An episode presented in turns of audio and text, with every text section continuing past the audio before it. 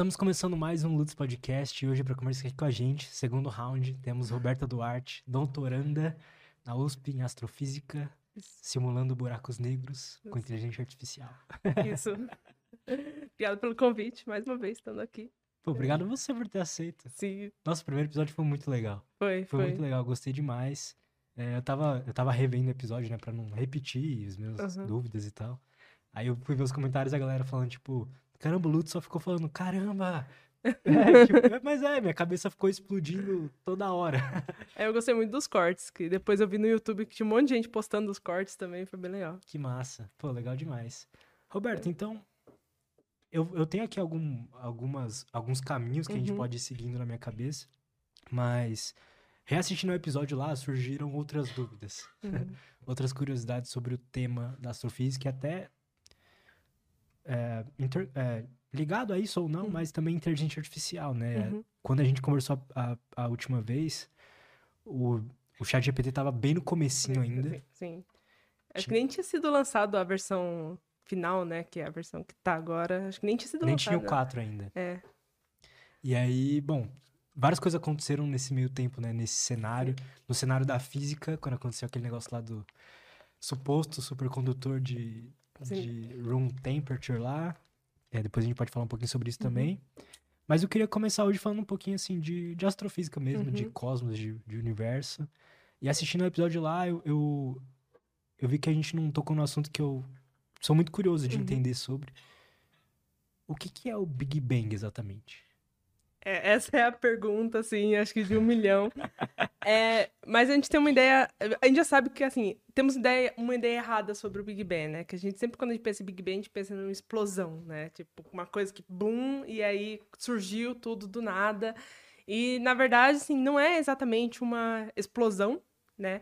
É exatamente é é o começo de tudo. Então, o espaço-tempo estava ali. É porque o nosso cérebro não está muito acostumado com a questão do nada, né?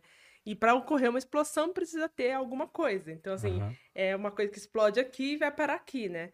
No Big Bang, não. No Big Bang foi exatamente o espaço-tempo que nasceu dali. Era uma singularidade e o espaço-tempo começou. Tanto que tem até aquela pergunta, né? Onde, para onde a gente olha é, se a gente quer ver o Big Bang, né? Onde aconteceu o Big Bang? E é porque a gente tem aquela coisa, né? Quanto mais distante a gente olha, mais para o passado estamos olhando. Então, em, algum, em qual direção a gente aponta o telescópio para ver o Big Bang? E aí a resposta é até curiosa, porque a resposta é todos os pontos do universo são o Big Bang. Porque, Por to- quê? porque todos os pontos era exatamente a singularidade.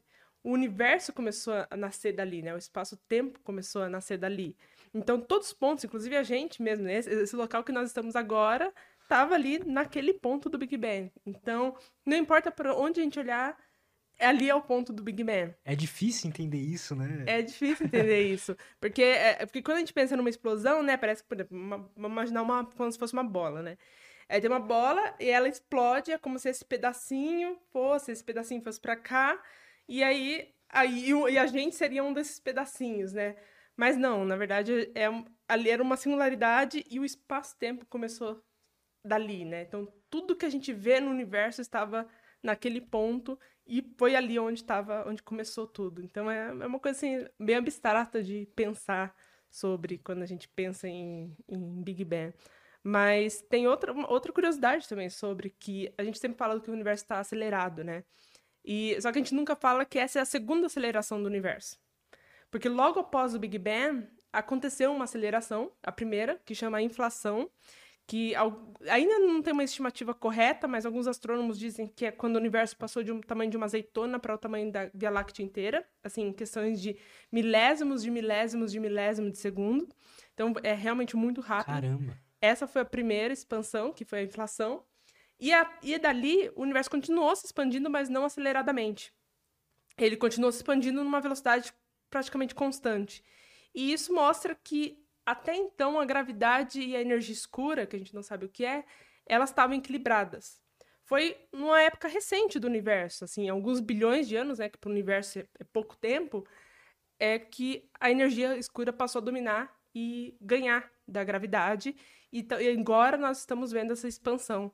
Então é curioso pensar nisso, que é a segunda expansão do universo, não a primeira. Que a gente pensa que o universo sempre esteve aceleradamente expandindo. Mas não, é, é até curioso pensar. Né? Então hoje ele tá, ele continua expandindo. Hoje ele continua expandindo aceleradamente, né? Que essa foi a grande descoberta do Edwin Hubble. E, inclusive o telescópio Hubble, que foi nomeado, né, pelo, pelo Hubble, ele teve essa missão de calcular a expansão do universo, né? A missão principal do Hubble era essa. E a gente sabe que está se expandindo aceleradamente por algo que a gente chama de energia escura, mas não sabemos exatamente o que é.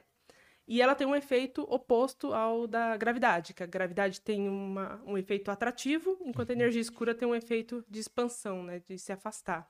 E aí tem umas ideias. Hoje, assim, a mais aceita cosmologicamente é que o universo ele é plano, mas quando a gente diz plano, é, é no termo cosmológico da coisa, então assim, não é, não é realmente plano né, é, é, no termo cosmológico, seria quadridimensional, então, assim, é até difícil a gente, qualquer pessoa pensar, né, porque a gente não consegue ver em 4D, mas que, assim, o que é aceito é que a energia escura, em algum momento, ela vai acabar, e o universo vai atingir o pico de entropia, e aí ele vai simplesmente parar de expandir em algum momento. Aí essa é uma das hipóteses, né, que é a mais aceita, que é a morte térmica do universo, mas tem outras. É, tem outras hipóteses também, de que uma que a energia escura nunca vai parar. Então ela sempre vai continuar acelerando ao ponto que vai chegar um momento que o universo vai se rasgar. Então, é, então esse é conhecido como Big Rip. E tem outros que falam que, na verdade, vai acontecer uma coisa oposta, né? Que a energia escura vai atingir o, o máximo e depois ela vai voltar e seria o Big Crunch, né? Que voltaria tudo, e em um momento a gravidade venceria de novo e colidiria tudo numa singularidade. Então tem até. Será essa... que aconteceria rapidão? Tipo, do nada? Demoraria, demoraria, sim, mas tem umas estimativas, por exemplo, que quando chegasse a um dado, a um dado tamanho, agora do Big Rip eu não lembro exatamente qual, mas que seria rápido. Mas o, um exemplo é o seu Big Crunch, né? O Big Crunch seria rápido, mas o Big Rip tem uma estimativa de que chegou, se chegar a um ponto onde a expansão do universo afetar o sistema solar, porque hoje a gente, ele afeta grandes distâncias, né? Então, no, a gente não consegue ver a expansão do universo no nosso caso, por exemplo, aqui na nossa região a gente não consegue ver isso porque a gravidade está vencendo ainda. Ou Via Láctea Andrômeda, a gente não consegue ver porque a gravidade vence. Mas tem uma estimativa que se ela continuar, a energia escura continuar dominando e chegar ao ponto de afetar o sistema solar, entre afetar o, momento que afetar o sistema solar e o momento que ele começar a separar os átomos é questão de dois segundos. Então, assim, é, é, seria muito rápido. Assim, começaria os planetas se afastar e em dois segundos os átomos já estariam quebrando.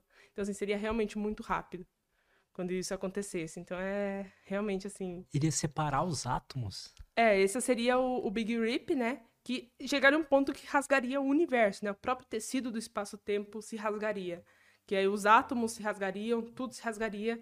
É, e essa é uma das hipóteses que não é muito aceita, mas é, tá ali, tá para jogo ainda também. Então... Quando a gente fala de, de astrofísica, assim, de, de física e universo, como que a gente chega numa teoria que é aceita e uma que não é aceita, sabe? Uhum. Como é que a gente fala, não, essa aqui ela faz mais sentido do que essa outra? Como é que a gente, o que, que a gente tem de ferramentas para provar, para uhum. olhar e tal? É, então, a, astronomia, até hoje, inclusive quando estava vindo para cá, né, eu estava até pensando na questão do Nobel, né, que a gente está na semana do, que está saindo Nobel, e essa semana, e semana passada, esse ano, mecânica quântica venceu novamente o Nobel, e até tem uma rixa aí da astrofísica versus mecânica quântica, porque a mecânica quântica tem muito mais Nobel do que a do que a astrofísica, né? Mas tem um motivo para isso. Não é porque a astrofísica não tem perguntas interessantes, tem. É porque antigamente não tinha dados. Então a gente tinha teoria. E para, na verdade, tinha uma hipótese, né? Porque para ter teoria a gente precisa ter a comprovação da hipótese. Mas a gente tinha as hipóteses e não tinha dado. A astrofísica era muito difícil enxergar algo muito distante. Até se for pensar, um pouco mais de 100 anos atrás, não sabia a existência de galáxias. A gente não sabia da existência de galáxias. A gente achava que só havia Láctea e olhava aquelas nuvens no céu, né? Não sabia se era uma nebulosa dentro da Via Láctea ou se era uma galáxia muito distante. Então tinha muito poucos dados, assim. É, então, para trabalhar com a astronomia e para chegar, né, ver qual é a mais aceita e tal, precisa dos dados. E, então, da expansão do universo foi o, o Hubble, né, que ele começou a observar é, pontos no universo e percebeu que, olha, aquilo lá está muito acelerado. Quanto mais distante estivesse, mais acelerado estava.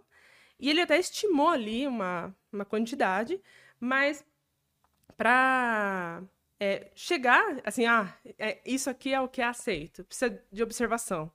E, essa, e acho que a questão da expansão do universo é até uma das, um dos exemplos perfeitos, assim, para explicar quando uma hipótese é aceita ou não, porque até hoje há um debate sobre qual é a taxa de expansão do universo. Porque dependendo de qual método você usa, você vai chegar num número diferente. É sempre um número no intervalo entre 65 e 75 é, quilômetros por parsec, enfim, é uma unidade. É sempre um número inter intervalo. Mas exatamente qual tem bastante divergência entre eles. E, assim, quase anualmente tem um encontro, assim, que vários telescópios, várias contribuições, assim, é, se juntam para debater qual que é o, o, mais correto. Então, assim, a gente tem o, o, Observatório Planck. Então, é assim que funciona. É, basicamente, a gente tem a hipótese e da hipótese tem as observações e pelas observações a gente vai saber mais ou menos qual que é a, a mais correta. A, a, constante cosmológica, né, que vem da expansão do universo e de Einstein, também vem da relatividade geral. O que, que é isso? A constante cosmológica é uma história até é, é aquele famoso erro de Einstein que já ouvi falar. Que, até Einstein quando ele achou que estava errado, ele estava certo. é, a constante cosmológica foi quando Einstein colocou ali, ele estava fazendo as equações da relatividade geral, né? E ele colocou uma constante ali, que era um, um delta, né? Só que na época ele colocou e depois de um tempo ele descartou aquilo lá. Ele achou que ele estava errado. Ele simplesmente descartou aquela constante. E até depois teve a, as observações do eclipse, que é o eclipse de Sobral, que até essa semana está tendo um debate por causa que vai ter o eclipse. Vai ter um eclipse né? É, então aí teve essa observação, mas aí o Einstein descartou essa constante, porque ele falou, ah, isso não, não tem nada a ver. Anos mais tarde, é, usando as, as, equações da relatividade geral, que é a equação que explica o universo, né, em grande escala, é, perceberam que tinha um termo, que faltava um termo nessas equações. E o termo era da energia escura, que até então Einstein não tinha conhecimento, que era a constante cosmológica que o Einstein tinha já colocado, mesmo sem saber, ele já tinha colocado, aí pegaram a equação e adicionaram de novo a constante cosmológica. Que doideira. Então, o Einstein, ele, ele achou que estava errado, ele descartou o negócio porque ele achou que estava errado, mas no final ele estava certo. Então, assim, mesmo quando ele acha que está errado, ele está certo. É, é uma coisa curiosa, assim. Mas, mas é, são os exemplos, assim, de coisas na astronomia que é, a gente tem as hipóteses, mas a gente observa o universo e vê que aí tem os modelos, né? Faz a simulação desses modelos e tenta encontrar ali qual que é a mais aceita. E esse do universo que é plano, né, também é um desses exemplos. Quando a gente distribui a matéria no universo, inclusive constante cosmológica, quantidade de energia escura, quantidade de é, matéria escura, matéria visível, quando a gente coloca tudo isso em equações, é quando a gente modela o universo, o que fita melhor é o universo plano, com a, com a expansão do universo por, entre, por volta de 70, que é, um, que é o modelo que explica que em algum momento a energia escura vai é, parar, né? E a, aí vai acontecer a morte térmica do universo. Cara, vocês simulam o universo todo. Simulam o universo. Não, e, é, e as simulações de cosmologia tem até uma, uma coisa curiosa, porque elas são muito complicadas. Eu acho que dentro da astronomia, as simulações de cosmologia, que é esse estudo do universo, da estrutura do universo, é uma das mais complicadas, assim, de todas. Tanto que a, inteligência artificial na astronomia ainda está engatinhando, porque tem uma certa barreira, tem uma resistência com a inteligência artificial, né? Porque é algo novo, então o novo acaba assustando. Mas na cosmologia, não. Porque, assim, eles já precisam de novos métodos há muito tempo atrás. Porque há muito tempo atrás eles já atingiram o limite que os computadores conseguem de simular o universo. Então, quando você pega simulações de cosmologia com inteligência artificial, eles estão muito mais avançados do que o resto da astronomia. Olha que interessante. Então, é, então, é, assim, é para ver o quão complexo é simular o universo, assim, é realmente uma tarefa assim, muito difícil, mas são, assim, é, simulações incríveis. Quando você vê o universo se formando, assim, né, nas simulações, é muito, muito legal fazer. Caramba, cara. Você tinha comentado sobre energia escura hum. e, e, matéria escura. São coisas diferentes? São, são. É, levaram o mesmo nome, assim, é que astrônomo é péssimo para dar nome. astrônomo, assim, você pega, tem vários casos que você olha e fala, assim, tudo não, não é uma coisa direta, né? Por exemplo, quando você pensa em população de estrela, população 3 é a mais velha, enquanto a população 1 é a mais nova, enfim. É, mas, e, e esse foi um caso de nomes ruins que astrônomos deram. No caso da matéria escura, ela é uma matéria, né? É matéria que ela está interagindo gravitacionalmente. A gente vê o efeito dela gravitacionalmente. Então, quando a gente olha para galáxias, por exemplo, essa foi a. Acho que foi a Vera Rubin. Foi a Vera Rubin que, que viu que, quando estava estudando galáxias, ela esperava que o, o movimento seria o que a gente chama de movimento kepleriano, que é basicamente o sistema solar. Né? Quando você pega o Sol, Mercúrio está bem mais rápido, aí Vênus está rápido, Entendi. mas quando você vai para Plutão, ele está bem devagar. Então é como se fizesse um, uma queda de velocidade, conforme a distância. E esperava isso da, da, dos, da, da galáxias em si, né? Porque tá ali na, na física, a física é isso que espera. Mas aí, quando ela foi analisar isso aí, ela percebeu que não estava acontecendo isso. Na verdade, é, existia um. um no, o centro da galáxia estava é, é, é, obedecendo essa, essa, essa linha, mas depois ela mantinha constante, que é por volta de 200 km por hora. Mantinha constante. E aí, como, aí quando você pega a massa visível que está ali, você percebe que não é bem. Assim, não bate as equações. A matéria não bate com aquela velocidade. E aí, ou seja, tem uma matéria ali que a gente não está vendo. Depois disso, é, introduziu né, a ideia de matéria escura. Aí perceberam que aglomerados de galáxias também acontece a mesma coisa, então eles estão é, se movimentando, só que quando a gente compara com a massa, aquela velocidade não bate bem com o que é esperado. Aí também tem lentes gravitacionais, que é a distorção da luz por causa de, da gravidade, né? É, a distorção da luz, é quando você vê a distorção não bate bem com a massa que a gente está vendo. E aí nasceu a ideia de matéria escura, que a gente não sabe o que é. Existem algumas ideias, atualmente, assim, de novo, a mais aceita é a chamada WIMPs, que é Weakly Interactive é, Massive Particles, que são um, umas partículas hipotéticas ainda, ainda não foram observadas, que elas interagem assim, muito pouco, então assim, elas não têm interação mesmo, então o máximo que a gente consegue ver é a interação gravitacional. Essas são as mais, assim, hoje em dia é o que o pessoal trabalha mais com essa ideia. E essa é a matéria escura. Já a energia escura é por outro lado, que é a expansão do universo. A gente não consegue observar os efeitos dela em pequena escala. E quando a gente fala em pequena escala, é galáxias, aglomerados, né? Que pra gente é grande, mas pro universo é bem pequeno. E a gente só consegue observar o efeito dela para grandes escalas. Então, isso seria energia escura que também não sabemos. A gente só sabe o efeito dela, que é causar a expansão do universo, mas o que é, se é energia de fato, a gente não sabe. Caramba. Até tem gente que fala que talvez seja uma interação nova, mas assim, a gente não, realmente não sabe nada dela, se é a quinta interação da natureza, enfim. É, tem várias ideias do que pode ser, mas até hoje assim, é um grande ponto de interrogação. E eu acho que até mais do que a matéria escura. Acho que a matéria escura já tem até uma, um norte, assim, que, o, que os astrônomos estão seguindo, mas a energia escura ainda permanece, assim, um grande mistério. A matéria escura é como se fosse um, um placeholder ali de. Porque a conta não estava batendo?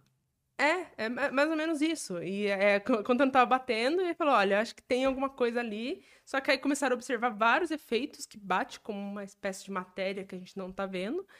E introduziram essa ideia, né? Mas tem até um pessoal que trabalha com. É, que chama é, gravidade modificada que eles pegam as equações de Newton e modificam ela, porque eles argumentam que as equações de Newton estão erradas, é, as equações de Einstein estão erradas, e precisa de uma modificação para concordar com o que a gente observa, que seria a questão da, da matéria escura. Mas quando você faz a comparação, tem muitos casos que a, essa a gravidade modificada ela não, não funciona. Um exemplo é até para buracos negros, né? A, da foto, é, o pessoal, a colaboração em HT fez uma comparação com essas teorias de gravidade modificada e não bate o que a gente observa da foto com essas teorias. Então, assim, o mais aceito é, de fato, que é a matéria escura, que é uma matéria, assim, aí tem, tem, aí tem vários grupos, né? Tem essas do WIMPs, tem gente que acha que é anãs marrons, que são um, ali, um, um meio termo entre planeta e estrela, que a gente não consegue observar direito. Tem uns que falam que são buracos negros. Então, tem vários grupos que trabalham ali com diferentes hipóteses do que é a matéria escura. Tem até umas mais, assim, avançadas, assim, que o pessoal vai longe, que é, ah, que é um multiverso interagindo com o nosso, só gravitacionalmente. Então, tem... Mas, por enquanto, as WIMPs são as, assim, que tem muito mais gente interessada e acha que é ali que está a resposta. As WIMPs seriam partículas não identificadas ainda. É que hipotéticas. Seriam, é, que elas não conseguem interagir com nada. Então elas Como não, assim? elas só interagem gravitacionalmente. Então elas interagem muito fracamente, porque a gente tem quatro interações, né? É, no átomo, então, na matéria em si, né? A primeira é a força gravitacional, que é a mais fraca de todas, porém ela é a, a que tem mais assim abrangência no universo, porque ela tem uma interação que vai até o infinito, né? É claro que cai com r ao quadrado, então quanto mais longe estiver, mais fraca ela fica, mas é a que domina. É, tem aí depois tem a força eletromagnética, que é a segunda ali que domina. É, a gente não vê ela tanto no universo em si, porque quando a gente vai para o espaço, a maior parte das coisas estão neutros, né? Então a gente não observa isso. A gente vê isso bastante nos planetas. A eletromagnética. É, a gente vê campo magnético, a gente vê campo magnético bastante, assim, nas galáxias e tal, e, e na Terra também, né? A luz, enfim, essa força. E, e próprio átomo, né? É, o elétron está preso através da interação eletromagnética. E aí depois tem duas outras forças que elas têm uma escala menor, que é a força fraca e a força forte, né? A força forte é a que mantém, porque a gente pensa assim, ok, tem, a gente acabou de falar da força elétrica ela tem aquela coisa que quando é o mesmo é a mesma carga, elas se afastam e quando é cargas diferentes, elas se atraem. Uhum. Então, como que o próton é tá naquele núcleo, vários prótons juntos da mesma carga estão dentro de um núcleo colados praticamente. Não é para eles simplesmente saírem. É... E aí é a força forte, que tem uma escala bem pequena, que é o tamanho do próton, e elas interagem. É uma ideia para ter da força forte é como se ela fosse velcro. Uhum. Então, assim, quando você puxa, fica aquela. É, uhum. é, mais ou menos isso. É como se os prótons tivessem um enfiado com o outro, assim. E aí tem a força fraca, que ela tá mais é, relacionada com alguns tipos de decaimento. Então, e também acontece só no, no, no, núcleo dos átomos. Então, a gente tem essas quatro interações e... Mas, assim, mas, o que a gente mais observa é, de longe, assim, a força gravitacional. Então se a gente for dando zoom num átomo, até onde a gente chega, assim, até onde a gente sabe o que está acontecendo ali? Qual que é o, a, a, o menor de tudo? Assim, o que a gente tem hoje, né, é o... Bom, toda vez que se abrir no Google sempre vai aparecer uma partícula nova descoberta, né? Até recentemente teve aquela partícula do demônio que foi encontrada.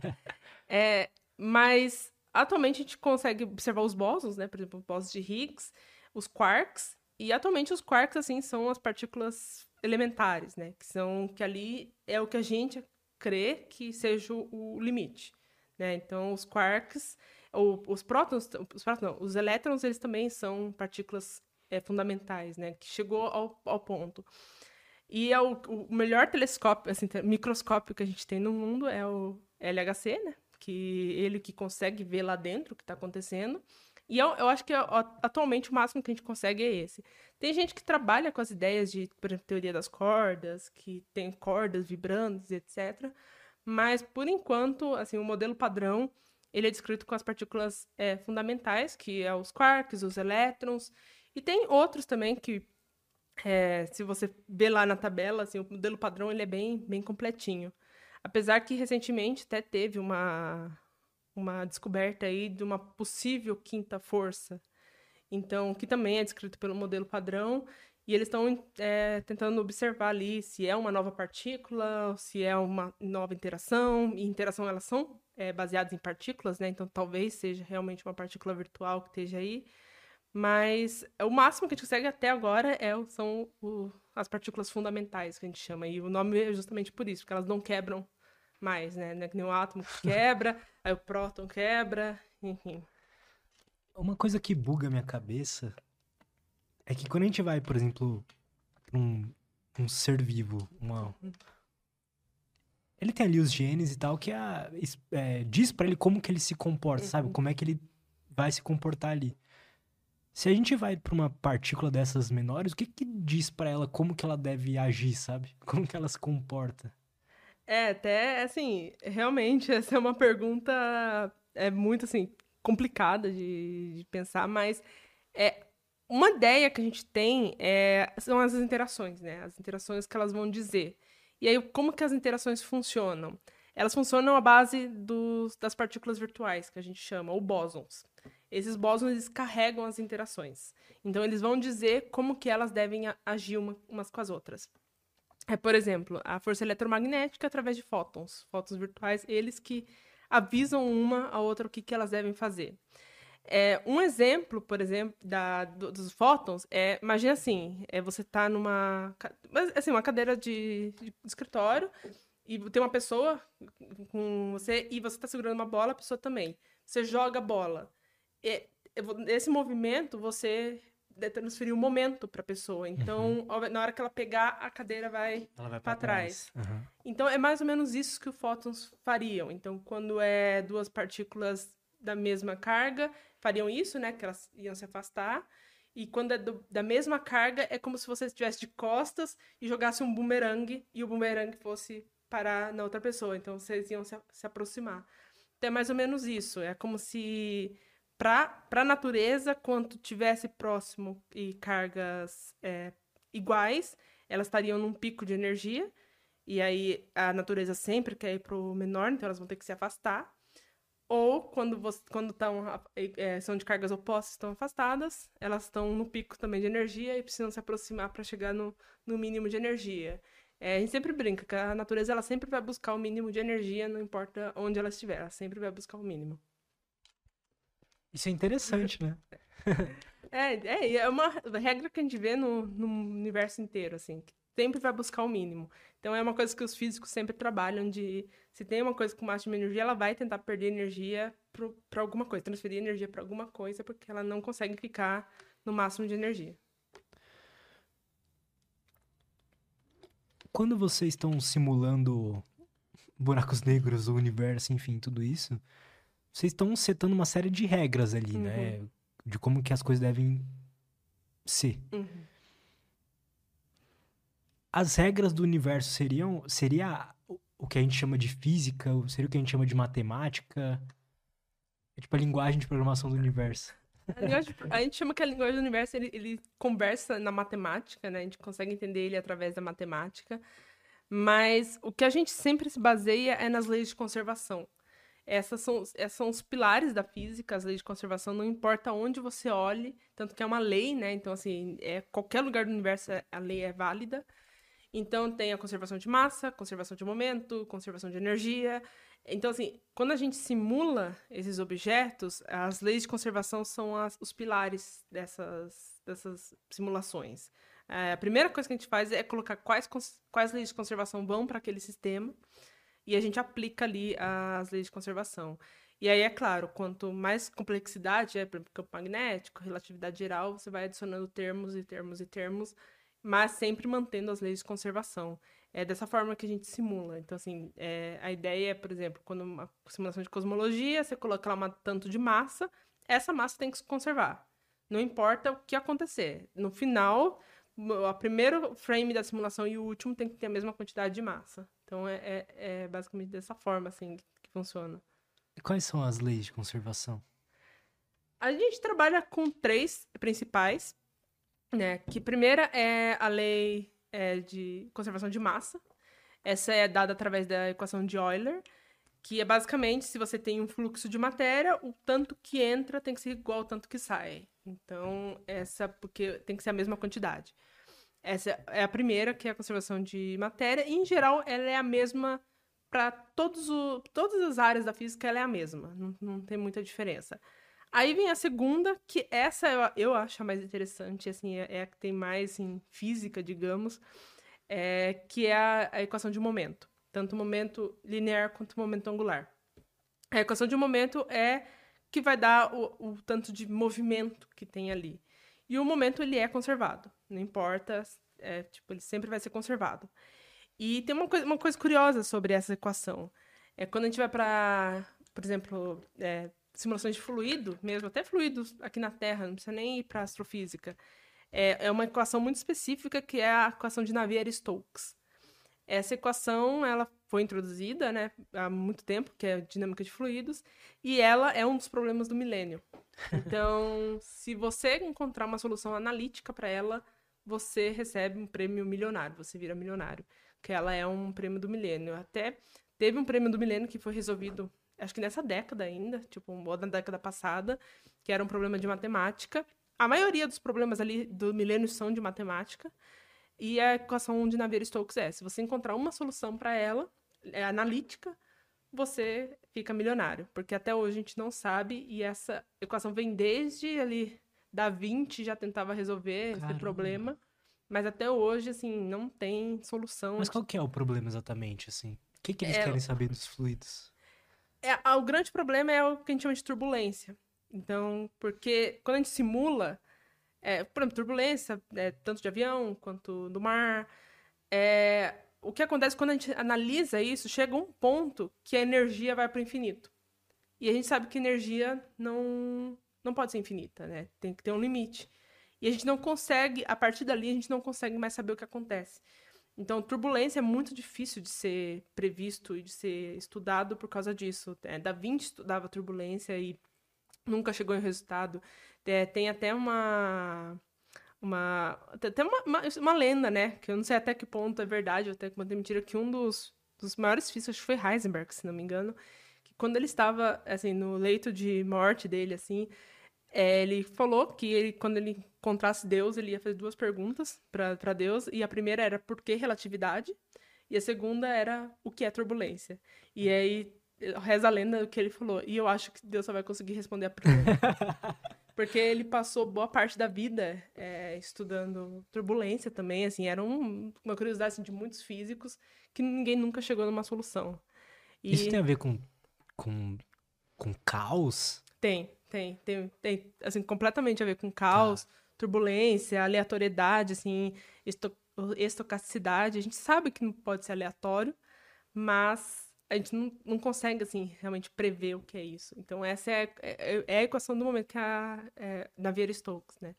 E, assim, é uma equação bem complicada, que agora os esforços estão em inteligência artificial, para a inteligência artificial consegue responder isso, a gente está perdendo alguma coisa, a gente não está vendo algo ali, mas até agora, assim, é, é tá realmente, assim, é um problema bem, bem difícil. É um dos mistérios é um dos mistérios. É, até é considerado uma das equações mais difíceis da física. E até a gente brinca, né? Que a gente, quando a gente pensa qual, qual é a coisa mais difícil da física, a gente pensa em buracos negros, né? É, de neutro, universo. Mas não, se você pegar o seu café, olhar a fumaça saindo do café, aquilo é a coisa mais difícil da física. A gente não consegue explicar. É, então, é, ela é considerada a equação mais difícil, essa de Navier-Stokes. E, e, é, e, assim, ela é no, no, formato simples, você pode adicionar complexidade para ela, campos magnéticos, relatividade geral, e você vai adicionando coisas nela, e ela vai ficando cada vez mais complexa. Mas, assim, o prêmio do milênio é a equação simples. Resolveu, você consegue resolver aquela equação, se você tiver uma, uma resolução analítica, você manda lá para eles, eles vão analisar e você ganha aí um prêmio horário. Agora eu não lembro quanto que é, mas eu lembro que eram alguns milhões de euros, assim. Mas qual que é a motivação de conseguir essa equação? O que, que a gente consegue depois disso? Então, uma das coisas seria na indústria aero, aeronáutica mesmo, né, de avião, porque turbulência é um grande problema, né? É prever turbulência, é o próprio a própria meteorologia, né, de fazer previsão do tempo, é, indústria naval. Então, assim, tem várias aplicações na Terra mesmo que uma que entender a turbulência ajudaria. Então, assim, é até evitar gastos, né? É encontrar melhor rota de avião, melhor rota de navio. Enfim, tem, assim... Total. Tem bastante aplicações aqui. É uma, assim... É por isso que tem tanto interesse é, de muita gente, assim, ao redor do mundo. Estuda isso há séculos, né? Tipo, não é só de agora. Vários físicos, assim, passaram a vida tentando estudar isso. E, e só para finalizar, a última é a conservação de energia. Em geral, a conservação de energia, ela acaba ali é, estando dentro das outras, né? Quando, então, quando as outras são satisfeitas, acaba que a conservação de energia também já meio que é satisfeita. mas ela também é uma das conservações importantes. Então a gente adiciona essas três conservações ali.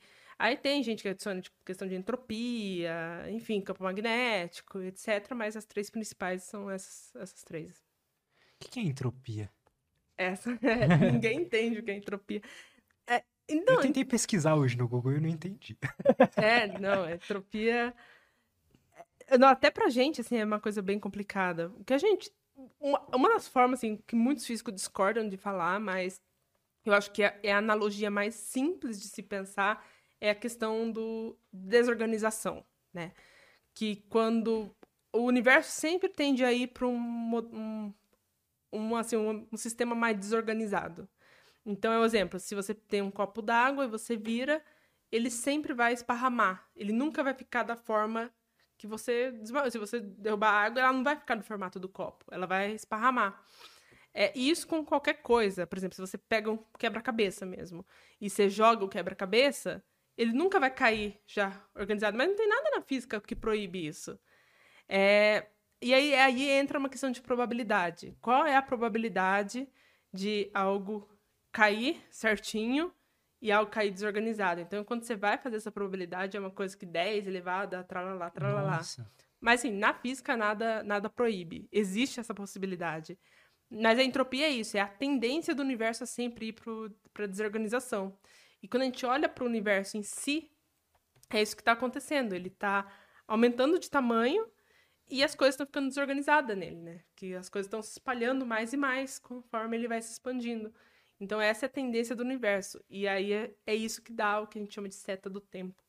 É, que é o que. a- o tempo sempre vai na direção do que está sendo desorganizado. É a única coisa na física Calma. Como assim? O tempo sempre vai pra direção do que tá sendo desorganizado. Então, o- Ele só vai pra frente. Ele só vai pra frente. Ele só vai pra frente. Porque quando você vai pra qualquer. Se você pegar qualquer área da física, qualquer área, tirando a termodinâmica, né? Que, é, que a entropia entra na termodinâmica. Qualquer área. na- nenhuma lei da física proíbe voltar no tempo. Nenhuma. Nenhuma define que. Ah, só funciona dessa direção. Todas as leis da física funcionam tanto pra cá quanto pra cá. Então, por que o universo decidiu ir pra um, um, uma seta? Por que ele não permite a gente voltar? E aí entra a termodinâmica, que é que o universo sempre tem a tendência de desorganização. Então, a seta do tempo sempre vai nessa direção, porque, é, volta- voltando ao exemplo da água, a água nunca vai voltar pro copo, porque a tendência é sempre ficar mais e mais desorganizada. E isso acontece com a gente mesmo, né? Quando você pensa na parte física do envelhecimento, por exemplo, é porque a nossa célula, né, os átomos estão tendendo a aumentar a entropia, ficar mais desorganizado, né? Tipo, as coisas estão, as reações químicas estão acontecendo e a gente está envelhecendo. Então, a seta do tempo tá para tá para esse é, momento, né? Mas é a única coisa assim que dá uma seta do tempo, porque na física não, nenhuma outra área tem seta do tempo. Então a gente sabe que o universo vai para o futuro por causa disso, que sempre vai tender a desorganizar e o próprio universo está nessa regra, né? Que ele sempre está aumentando e está desorganizando. Tipo, por que ele não está voltando, né? Porque se voltar, as coisas vão ter que ficar mais organizadas. Que loucura.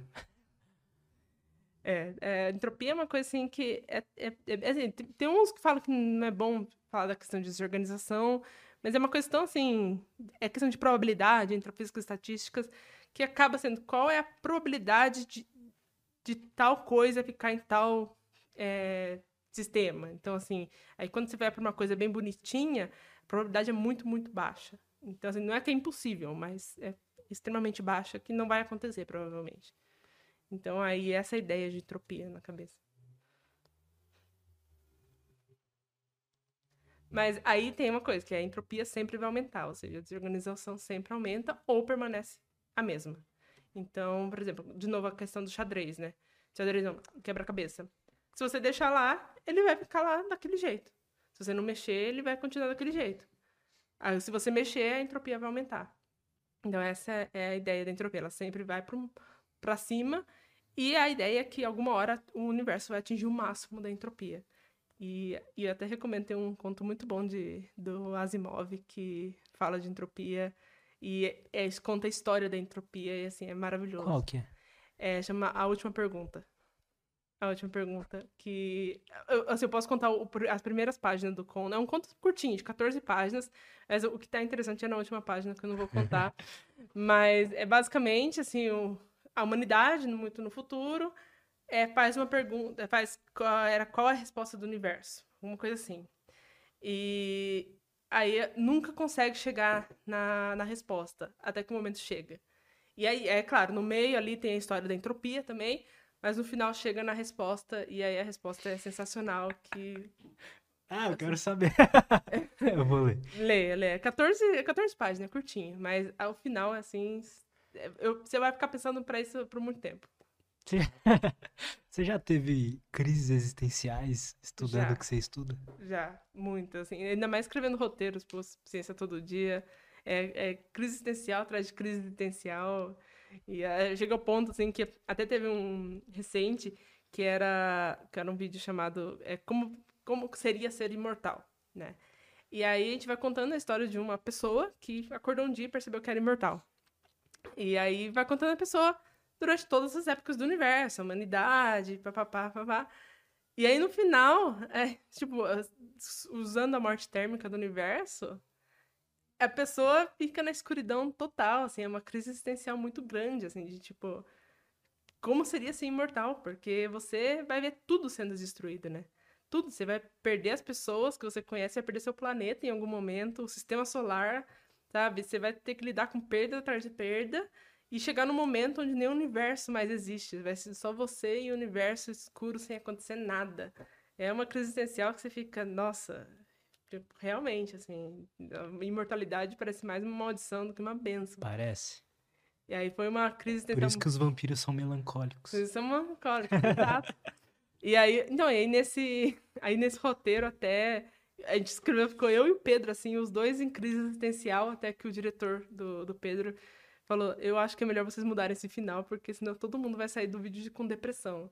Aí o, o Pedro mudou, assim, aí ficou um final ah, bem melhor, assim, não é tão depressivo. É, é um final bem melhor, assim, aí foi, foi bem legal. É porque existe um fenômeno que acontece quando a gente começa a ouvir sobre esse assunto, estudar e tal, que é se deparar o quão pequeno a gente é, né? Sim. Quão não importante a gente é pro universo. Sim, é. Que a gente vê essas coisas do tamanho, assim, gigantesco, aí a gente se compara e fica. A gente é um, e é o nosso tempo de vida também, o tempo de vida da humanidade em si. É um piscar de olhos para o universo, né? É assim, o universo é nada, praticamente.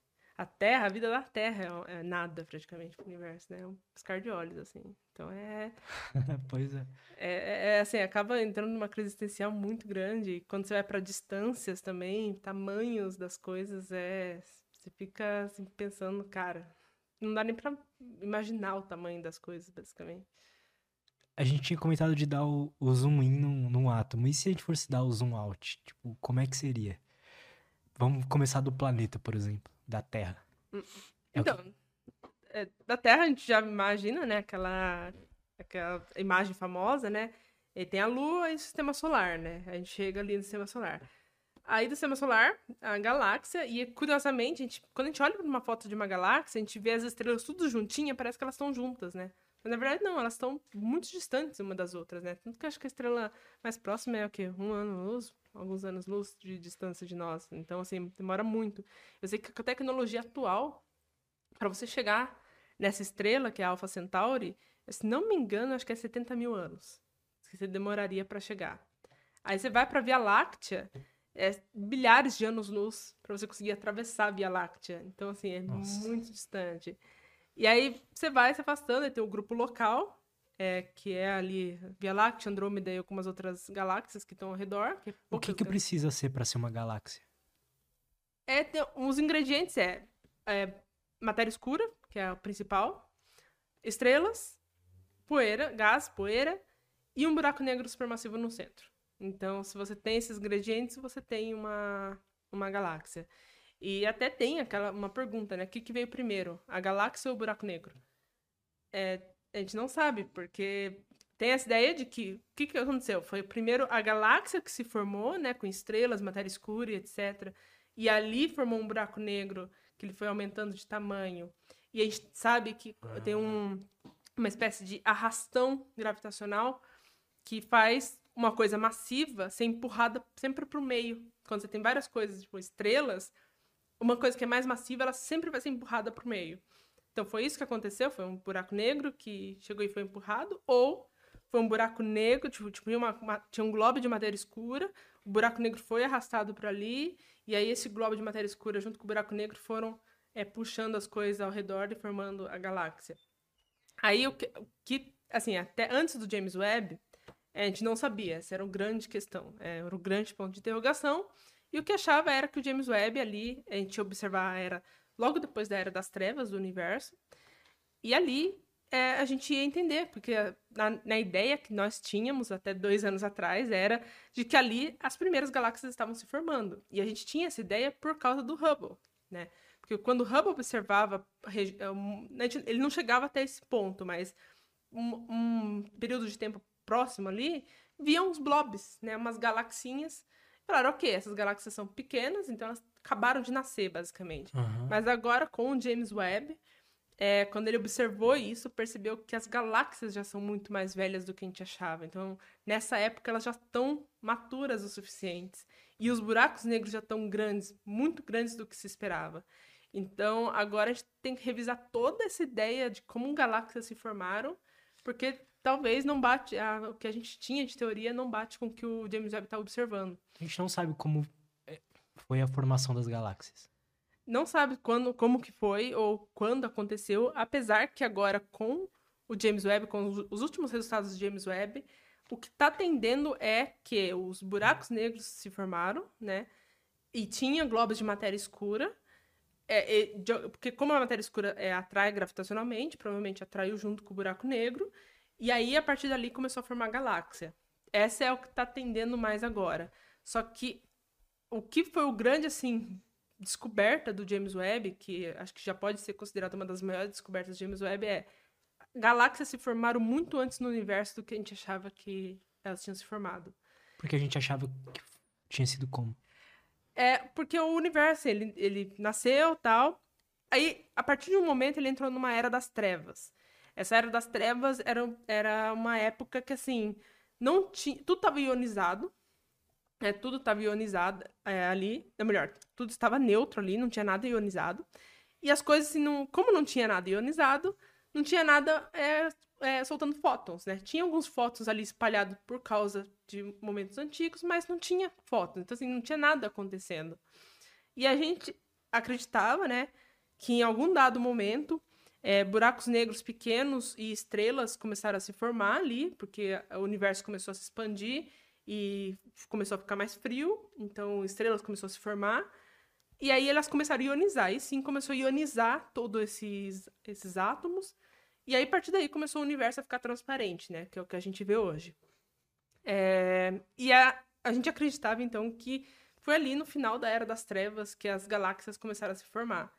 Uhum. Só que hoje é talvez a Era das Trevas tenha durado muito menos do que a gente achava que tenha durado. Porque a gente achava que ela durou de cerca de 300 mil anos até 400 milhões de anos do universo.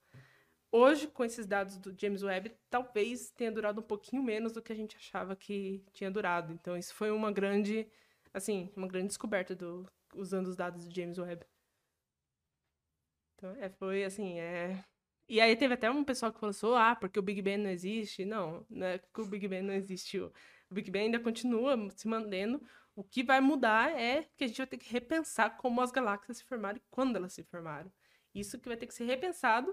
E assim, não é como se fosse uma coisa que a gente já sabia com certeza antes. Não, a gente não sabia. Tanto que o James Webb foi lançado com esse intuito de tentar encontrar. É, só que a gente achava que era uma coisa e, e o James mostrou que não. Então a gente vai ter que repensar uma coisa que a gente já não sabia o que, que era. Então vai ter que surgir uma novas hipóteses aí de como galáxias se formaram. Mas Entendi. o Big Bang em si tá, tá, tá ali. É, é a melhor ideia de como o universo se formou. Que bate com outras, outras observações. E aí, então, chegamos na galáxia depois. Aí tem o, o, o, o, grupo local, né? E é até curioso, né? Porque a, a Via Láctea, ela tá numa um ambiente vazio do universo. É, quando a gente olha para galáxias, elas estão em grupos e, ou, ou em aglomerados, né? Algumas galáxias estão em aglomerados que tem milhares de galáxias juntas, né? Já a Via Láctea não. A Via Láctea, ela tá relativamente sozinha no, no universo. Tem Andrômeda ali do lado e a galáxia do Triângulo, que é uma outra galáxia menorzinha, algumas galáxias satélites que estão por ali. Ou seja, é basicamente três galáxias grandes, né, com algumas galáxias satélites ali espalhadas. Então ela está bem que sozinha. Mas quando você olha para a escala do universo, né, você vai perceber que realmente as galáxias elas tendem a se juntar. Então elas sempre vão é, ficar em aglomerados ou em grupos. Grupos é quando tem de poucas galáxias até dezenas, e aglomerados é quando tem milhares, centenas, milhares de galáxias juntas. E aí é até curioso, quando você vê a estrutura do universo, né, bem de longe assim, é como se fosse uma teia de aranha. Então, assim, é, tem vazios no meio, e aí essas, essas as linhas, né, que seria a teia de aranha, é onde estão tá as galáxias é, juntas, né? Então, e aí nos... Tem como ver uma foto, um exemplo disso? Tem, tem simulações, tem simulações sim. Como tem. que eu faço para pesquisar isso? Eu acho que talvez é, é, é, a rede cósmica do universo. Coloca talvez. aí. Rede cósmica deve ter. Pô, mas é muito legal isso. E aí, quando você faz a, a simulação com matéria escura, também acontece a mesma coisa. Ela vai para como se fosse também é, uma teia de aranha. E aí, quando você faz uma por cima da outra, você encontra que as galáxias estão exatamente em cima de onde estão tá as linhas de matéria escura. Então é, é bem, bem curioso assim ver essas simulações. Mas então, quando você olha pro. É, exatamente. Essa o universo seria... ali do lado. É, o universo ali do lado. Então, essas teias de aranha seria onde está o... as galáxias, né? Então, aí quando, onde mais, tá mais brilhante, tem mais galáxias juntas e tem os vazios. E o que a gente vê é que esses vazios que estão aumentando, porque as galáxias estão sendo estão se juntando cada vez mais, elas estão virando assim uma coisa só, né? Tipo, é, mas em geral, e esses buracos tendem a aumentar porque a energia escura tende a fazer o universo crescer e a gravidade começa a perder força. As, as, as galáxias tendem a, a buscar sempre estarem juntas? Elas tendem quando elas estão interagindo gravitacionalmente, né? Que é o caso. Porque as galáxias que já estavam interagindo gravitacionalmente antes da energia escura começar a vencer, que foi há poucos bilhões de anos, elas continuam interagindo gravitacionalmente, que é o caso da Via Láctea e Andrômeda. É, mas a ideia é que esses fios eles tendem a continuar juntos e as galáxias que já estão ali por perto, né, que já estavam interagindo gravitacionalmente, elas vão se juntar. Mas o que vai acontecer é que aglomerados de galáxias que estão distantes, que não estão interagindo gravitacionalmente assim de maneira forte, é, vão começar a se, se afastar. Então, elas tendem a se juntar com o que está perto, mas tendem a se afastar do, com o que está longe. Então, a uhum. ideia é que essa teia de aranha vai virar blobs, né? Vai, provavelmente vai virar grupinhos, e, esses, e, o, e o vazio vai aumentando cada vez mais. Então, é, essa é mais ou menos a ideia. Então, quando a gente olha para a rede cósmica do universo, é basicamente, basicamente isso que pode acontecer entre, entre agora né, e futuro. Mas quando a gente olha para trás, é, é, é, essa teia de aranha mesmo. Não bate uma. Uma deprê assim, saber que você não vai ver, talvez, se vocês estavam certos. Entende? Ah, sim. É, é, é, eu acho que a deprê bate ainda mais assim que vai chegar um ponto onde o universo, assim, nada vai chegar até nós. A gente não vai conseguir observar outras galáxias. A gente só vai ter nós e nós, sabe? É, é um pouco assim. Mas até hoje, eu acho que já é deprê se você for pensar que já existe uma região do universo que nós nunca vamos observar. Então, a gente já, é, já, você já fica, pô, o que, que tem naquela região, sabe? Que, que... Assim, pela teoria de Einstein, já é, é exatamente o que tem aqui, né? Mesma coisa, só que mas é, né, tipo, das quantas coisas a gente não pode ter encontrado, assim, né? Tipo, tipos de galáxias diferentes. Mas a gente não tem mais acesso porque a física já proíbe, sabe? É, isso é uma coisa que fica. Pô, nossa, que triste. Né? É porque o cientista ele é naturalmente curioso, né? Ele quer é. entender, é. quer ver coisas estimulantes, entender como essas coisas funcionam. É, é, então, é isso realmente se embate uma deprê. É, na minha área mesmo, buraco negro, que é o centro do buraco negro, o que, que tem? Nós nunca vamos saber, sabe? Nunca? É impossível a gente chegar num nível foda e. É, impossível, porque é, é, é uma, porque assim, né, dentro da, da ciência, né, principalmente da astronomia, da mecânica quântica também. Acho que toda, toda a área da ciência tem uma, uma analogia parecida, mas usando a astrofísica, né? Existe três tipos de limites, né? Existe o limite tecnológico, que é onde a nossa tecnologia alcança. Existe o limite astronômico e existe o limite físico. O limite tecnológico, ok, que a gente consegue aos poucos ir avançando, né? O James Webb é o exemplo disso, que no Hubble a gente conseguia enxergar até um ponto, agora com o James Webb a gente enxerga um pouquinho mais longe, com o futuro do James Webb a gente vai chegar mais longe, e aí a gente vai indo. O limite tecnológico, ok, a gente consegue avançar. O limite astronômico já é um pouquinho mais difícil, mas assim, não é impossível. É, por exemplo, é galáxias que estão muito distantes, que elas já é, emitiram fótons e esses fótons ainda estão viajando em nossa direção. Ou tá. seja, não chegou até nós ainda. É, e, de novo, e esse limite astronômico junto com o tecnológico, eu acho que é, eles trabalham juntos, porque, por exemplo, o James Webb né, ele tem um espelho maior, e mesmo que uma galáxia, só poucos fótons estão chegando em nós, ele consegue observar essa coisa, mesmo ela bem fraquinha. Mas tem outras galáxias que a gente está invisível para nós, porque ela, os fótons ainda não chegam, mas estão vindo em nossa direção e em algum momento vão chegar. E aí existe o limite físico. Que esse, muita gente confunde com o limite astronômico, mas o limite físico é, é um pouquinho pior, porque ele é um ponto assim, o fóton ele foi emitido, mas ele nunca vai chegar até nós. Porque ele é, porque a expansão do universo já é assim, maior do que a velocidade que ele consegue.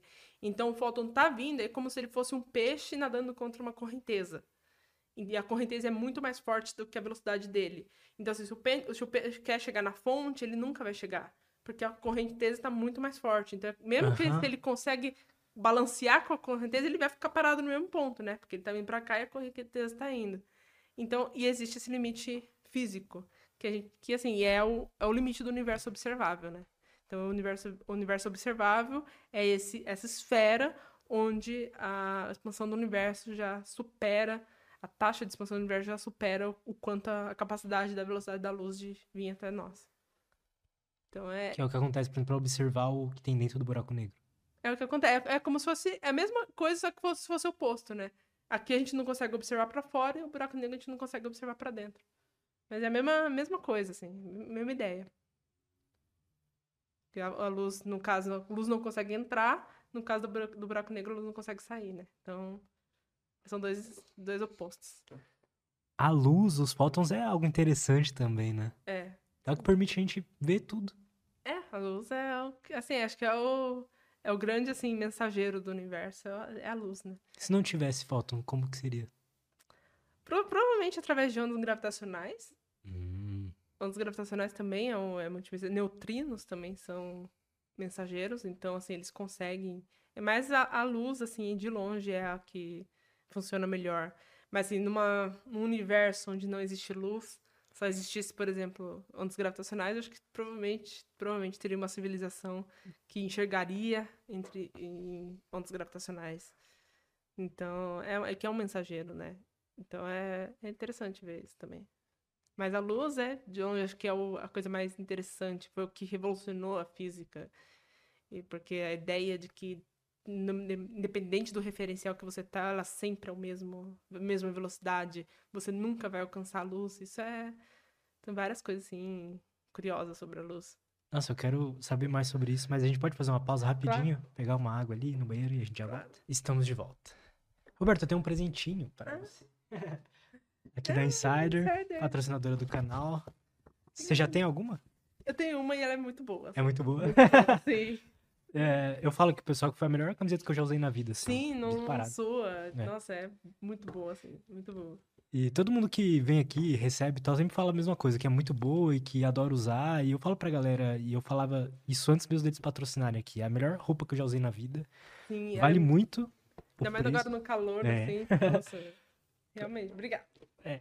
Pra quem não, pra quem não conhece, a Insider é, faz roupas assim minimalistas, mas com bastante tecnologia inserida aí na roupa. Então, por exemplo, não amassa, não desbota, não esquenta no calor. Então, para quem gosta de, de, usar preto e tal, por exemplo, quando tá sol, não esquenta. Eu não sei qual que é a magia negra que eles usam, mas realmente não esquenta. É, não fica odor também quando você soa e tal, não, enfim. Para quem quiser conhecer, primeiro link da descrição, tá bom? Cupom LUTS12 para 12% de desconto em todo o site. Aí tem masculino, feminino, todos os tamanhos, do PP ao XG, G, tudo. então, é, para quem não conhece, eu recomendo que vocês peguem a Tech T-shirt, que é a camiseta básica deles. Hoje eu tô usando a Oversized, que é um pouco mais, maior do que o normal. Mas tem bermuda, tem calça, tem é, roupa, roupas mais específicas para treino, é, cueca, meia, tudo. Então, primeiro link da descrição, Insider, tá bom? Cupom LUTS12. Obrigado, Insider. Roberto, então, o que, que é a luz exatamente? O que, que é. O pessoal fala velocidade da luz, eu só sei que é muito rápido. É a única coisa que eu sei sobre isso. Então, a luz, ela, ela tem até uma história curiosa, assim, né? Porque. A, assim, já sabia, né? Tinha, tinha luz tal. Mas, assim, a gente não sabia exatamente o que, que era a luz. E aí foi o Maxwell, né? Com as equações de Maxwell. Ele começou a estudar ali é, equações do eletromagnetismo. E se você juntar, nossa, inclusive esse é um problema incrível que cai toda a prova de física, assim, porque no mestrado a gente tem que fazer tipo um Enem da física, todo, que chama EUF. Todo que EUF. maneiro! É, eu sabia que tinha isso. É, depois que você termina a graduação. No último semestre da graduação em física, é, você aplica pro EUF, né? Que funciona exatamente como o Enem, para você entrar no mestrado. Então, vários institutos do Brasil, acho que a maioria. É, aceita o EUF, então você faz a prova, você precisa tirar um, dependendo do instituto, cada, cada instituto varia a nota, e ali cobra matérias da graduação em física. Então, mecânica clássica, eletromag, relatividade, é, termodinâmica, mecânica quântica, e aí vai. E aí, todo, toda vez, pelo menos uma vez no ano, cai essa questão, que é que você pega as equações de Maxwell e tenta encontrar a velocidade da luz a partir dali. E assim, é, é uma coisa assim. É, uma, é um trabalho lindíssimo. Assim, você olha, você fica até orgulhoso dessa parte. Por quê? Porque é umas manipulações matemáticas que vai entra física, e aí você equações que você olha e você fala, ah, isso aqui não tem nada a ver com onda e com luz nem nada, mas aí você mexendo nela você encontra a equação de onda e aí você percebe aí ali já mostra que a luz é uma onda também. Isso é assim, é, é lindíssimo, é lindíssimo e aí quando você na nessa equação você encontra a velocidade é, de onda da luz. E aí você encontra a velocidade da luz, teoricamente. Né? É, e aí, de forma experimental, já é outra, outra história. Mas. É. E aí, o que o Einstein, né, percebeu, Einstein sempre está em todas, é que... Era um ser humano diferenciado. Ele era um ser humano diferenciado, assim, o cara estava em todas, assim, basicamente. Ele percebeu que a luz é uma partícula também. Ela se comporta como partícula e se comporta como onda. E ele, que é o efeito fotoelétrico, inclusive é o Nobel dele. O Nobel do Einstein é pelo efeito fotoelétrico, não é pela relatividade geral. Muita gente acha que é o EMC quadrado que deu o Nobel para ele, mas não, foi efeito fotoelétrico. E aí então a luz tem essa característica que ela tem, ela é tanto partícula, que são os fótons, recebe até o nome, como ela é onda e a gente pode analisá-la como comprimento de onda. É, ela pode se comportar como um como outro. Tem até experimentos que mostram que dependendo do experimento que você faz, ela vai se comportar como um ou como outro. Essa é a dualidade partícula-onda. que maneiro. Só a luz é isso? Não, todas têm. O elétron também tem. É, boa parte do, dos prótons, todos, todas as partículas em geral têm uma, a dualidade partícula-onda, mas da luz eu acho que é o mais interessante, assim, que você, você olha e fala, nossa, é, porque realmente, assim, você faz no, no laboratório, né? na, na, física a gente tem as matérias de laboratório, você faz esse experimento de difração e realmente assim, você vê que a partícula e a onda ao mesmo tempo é muito, é, assim, muito interessante. Mas, a, mas o interessante da luz é que, ok, você tinha a velocidade, e aí Maxwell Morley, eles eram físicos e eles estavam estudando isso aí da luz, e eles acreditavam, né, porque até então Einstein ainda não tinha introduzido a relatividade restrita, eles acharam, né, que, bom, quando você está, por exemplo, num carro e tem um carro para cá, você consegue calcular a velocidade relativa somando ou subtraindo as velocidades, né? E aí eles achavam que a mesma coisa era valia para luz, né? Que se você, dependendo da direção que você tá, você conseguiria encontrar a velocidade relativa, inclusive até somar. Então, se você tem, se você tá andando em uma certa direção com uma lanterna, a ideia é que a velocidade do fóton é, seria maior. Uhum. Eles fizeram esse experimento e eles encontraram que não. Que, na verdade, a velocidade da luz ela é constante para todos os referenciais, não importa qual referencial. E, além disso, ela é uma velocidade limite do universo, que você nunca vai alcançar. Então, não importa o quão rápido você esteja, pode chegar a 90% da velocidade da luz, ela sempre vai se afastar de você da velocidade da luz, sempre. É, e isso é assim, uma coisa que foi que incomodou muito Einstein. E aí foi dali que Einstein é, introduziu a relatividade restrita. E aí a relatividade restrita é toda baseada na velocidade da luz, né? Então, então assim, tem várias características muito interessantes, como por exemplo, para a luz o tempo não passa, o tempo é congelado. Para a luz o universo é um ponto, então ela não sente a, a diferença, tipo, se você emitir agora um foto, uma lanterna e apontar ela a distância que ela tá aqui até o, sei lá, até a borda do universo observável, para ela não passou tempo nenhum, mesmo que pra gente tenha passado tantos mil anos-luz. Para ela o tempo é assim, é zero. Não existe. O tempo não existe para ela. E o espaço também não existe. Então, assim, o espaço é uma coisa só, o universo é uma coisa só para ela. É... Então, assim, tem várias coisas assim sobre a luz que é, é muito curiosa e você nunca vai chegar na velocidade da luz. Isso é e a luz não tem massa. Isso também é uma coisa que que chama atenção, porque ela não tem, ela tem energia, mas não tem massa. E ela é uma então assim, você consegue até encontrar pela frequência e tal, mas não tem. Isso é muito interessante. A luz é uma coisa assim que, nossa, é você, quanto mais você pensa nos fótons, mais abstratas as coisas ficam. porque quando você vai pensando assim a fundo, você vai, você vai longe. Isso é que eu admiro nos cientistas, que, tipo, é algo comum do dia a dia, a luz. a luz. Mas tem um bando de doido, que eu amo, que tá lá estudando isso e se aprofundando, tentando entender o que, que tá rolando, o que, que tá Sim. passando. Sim, fazer os experimentos. Então, assim, é, Assim, é, e assim, o universo a gente entende através da luz, então você não tem nem como escapar dela. Tipo, literalmente não tem como escapar da luz, porque a gente vê o universo, né? Tudo que a gente vê e sente, né, é por causa da luz. Então, é uma coisa curiosa. Pô, interessantíssimo isso.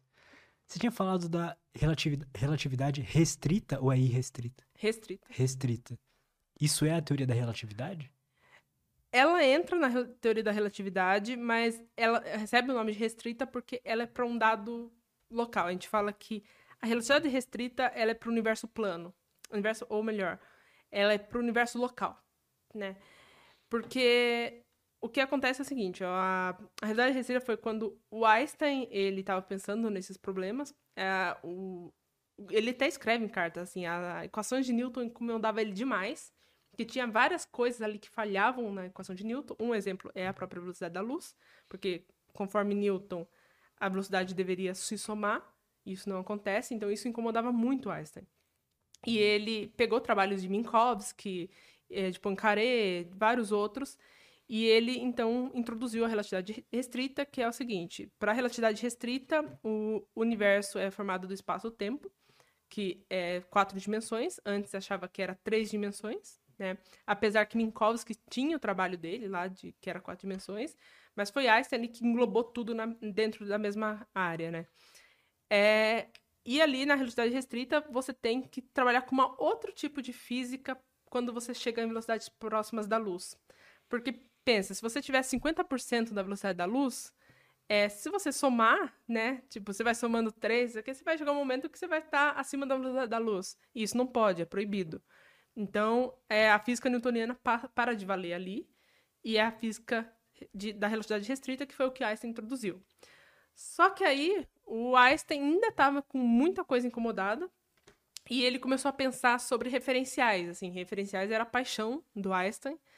O que, que, é isso? É, referenciais é o, o seu referência. Por exemplo, você está num carro, é, se você está dentro do carro, parece que o que está fora que está indo para cá e não você, né? Você está parado.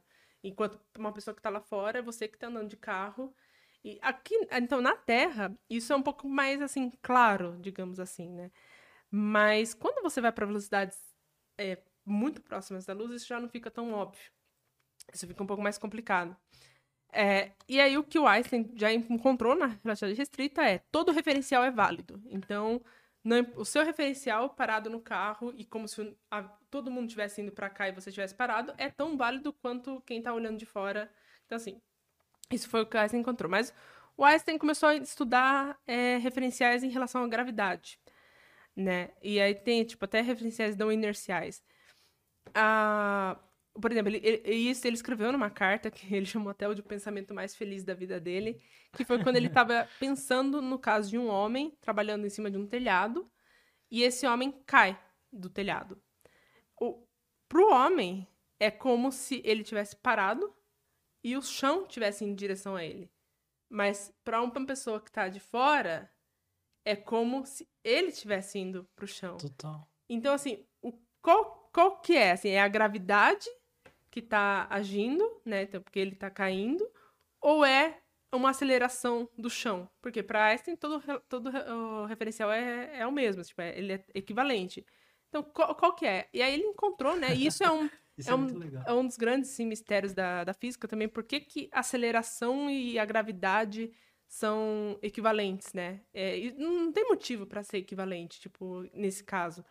Mas é, a gente observa que é. E aí o Einstein, ele percebeu, então, que ele começou a perceber ali que a gravidade talvez não fosse exatamente aquilo que o Newton explicava, porque isso era um caso ali que quebrava na física newtoniana. E ele introduziu, então, ele percebeu que uma massa, um corpo de massa, ele distorce o espaço-tempo, e, o espaço, e essa distorção do espaço-tempo, essa curvatura do espaço-tempo, é o que a gente conhece como gravidade. E aí, a partir dali, é, realmente começa a fazer sentido tudo, todas essas falhas que tem é, na física newtoniana, acaba fazendo sentido. Que é aquela história do. Ah, a gente coloca um tecido assim, É. bota a bolinha de gude e E afunda. distorce, é. E aí, a- a- então assim, para a relatividade geral, é justamente essa curvatura do espaço-tempo. Então, o universo, o, o espaço-tempo pode se curvar. E isso entra, assim, é, é muito complicado, porque, é, ana- porque pensa assim, quando você tá numa... Pensa numa esfera mesmo. Tenta desenhar um triângulo nela. O triângulo, ele vai ser meio distorcido. Aham. Ele não vai ser exatamente. Ou até viagens de avião. É, não é uma linha reta, né? Você tem que fazer a curva. Então, análise para curvatura é muito mais difícil do que análise plana. E aí, então a relatividade geral começou a separar assim em duas partes. É a relatividade restrita, que é o universo tipo plano, que é, você não precisa é, analisar a curvatura, então ela é bem mais simples. E a rel- relatividade geral que já lida com curvaturas. E a relatividade restrita é válida, principalmente para regiões onde parece plano. Então, assim, é, por exemplo, a Terra, ela distorce muito pouco o, o, o tecido do espaço-tempo. Ela distorce, mas muito pouco. E então ela. A gente consegue fazer uma análise de relatividade restrita, ou às vezes física newtoniana mesmo. A gente nem precisa ir para relatividade.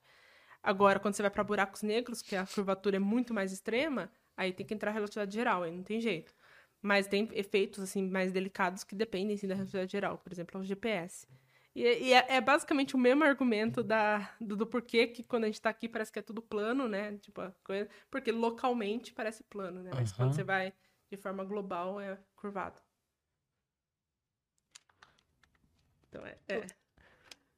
O. O que, que é a relatividade geral? E você tinha falado lá do Heisenberg que perguntaria pra Deus por que a relatividade, assim. E foi- isso que foi a primeira explicação macro do universo que a gente teve. Assim, é... assim, a primeira explicação, acho que macro mesmo, mesmo na época não, ele não tendo conhecimento de que tinha outras galáxias, foi de Newton, é, que Newton ele juntou ali a teoria da gravitação universal. Foi a primeira vez é, que alguém tenta. Teve o Kepler também, né? Inclusive o Newton mesmo dá um crédito a Kepler, a Galileu. É que ali foi quando começou a entender a gravidade como ela é. Só que, por justamente limitações da época, até tecnológicas da época, o Newton não teve tanto acesso, assim, a... Tipo, galáxia não existia, basicamente, para ele, né? E aí foi o Einstein que começou a encontrar pontas soltas ali para casos extremos. É, não- aí entra aquela questão, não é que física newtoniana ela tá errada. Não, ela funciona para uma dada escala. Tanto que a relatividade de Einstein, quando é para escalas menores, ela vai para a física newtoniana. Mas aí o Einstein foi o, o segundo passo, assim, para entender a gravidade.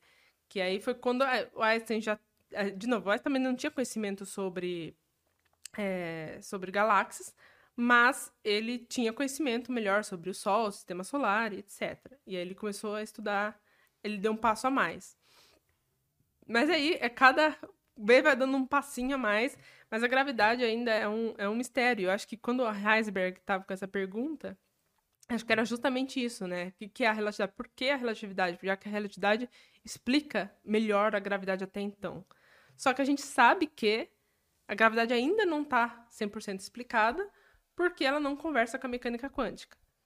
E aí é... começa a ficar tudo muito aí doido. Aí começa a ficar tudo muito doido, porque você tem uma área ali, a mecânica... E é engraçado, né? Que as duas nasceram praticamente juntas, né? Mecânica ah, é? quântica e relatividade, de formas independentes, apesar que Einstein estava ali... É, Einstein ajudou, né, a criar a mecânica quântica, mas assim, se ele tivesse vivo e eu visse isso, acho que ele surtava, porque ele odiava a mecânica quântica. Para ele, assim, ele desprezava a mecânica quântica, mesmo ele tendo até ganhando o Nobel na mecânica quântica. Mas ele odiava. E, e, a relatividade geral, né, que é o Einstein é, o, é o, basicamente o pai da relatividade geral, nasceram.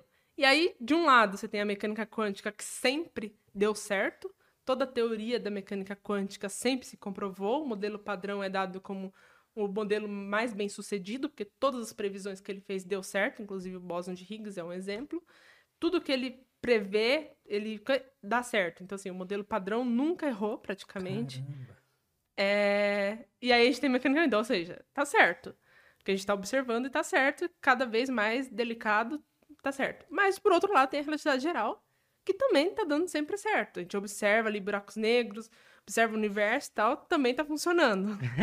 então, só que quando você vai para um, onde elas se intersectam, por exemplo, é, singularidade de um buraco negro, elas não se conversam, as duas quebram ali.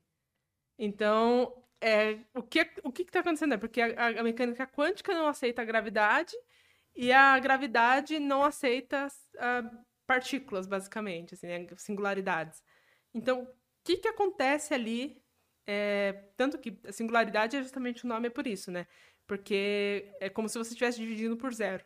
É realmente como se estivesse dividindo por zero. Até o Einstein usou essa, essa, essa terminologia, onde Deus é, dividiu por uhum. zero. Mas é, quando você abre a equação, realmente é, vira um zero embaixo de um denominador. Então você realmente está dividindo por zero. Então, seja, não, não dá. Então, assim, ali quebra. Mecânica quântica é a mesma coisa. Assim, é, a gente mostra que as duas têm alguma coisa que a gente ainda não encontrou. E a gravidade ainda não está explicada por causa disso.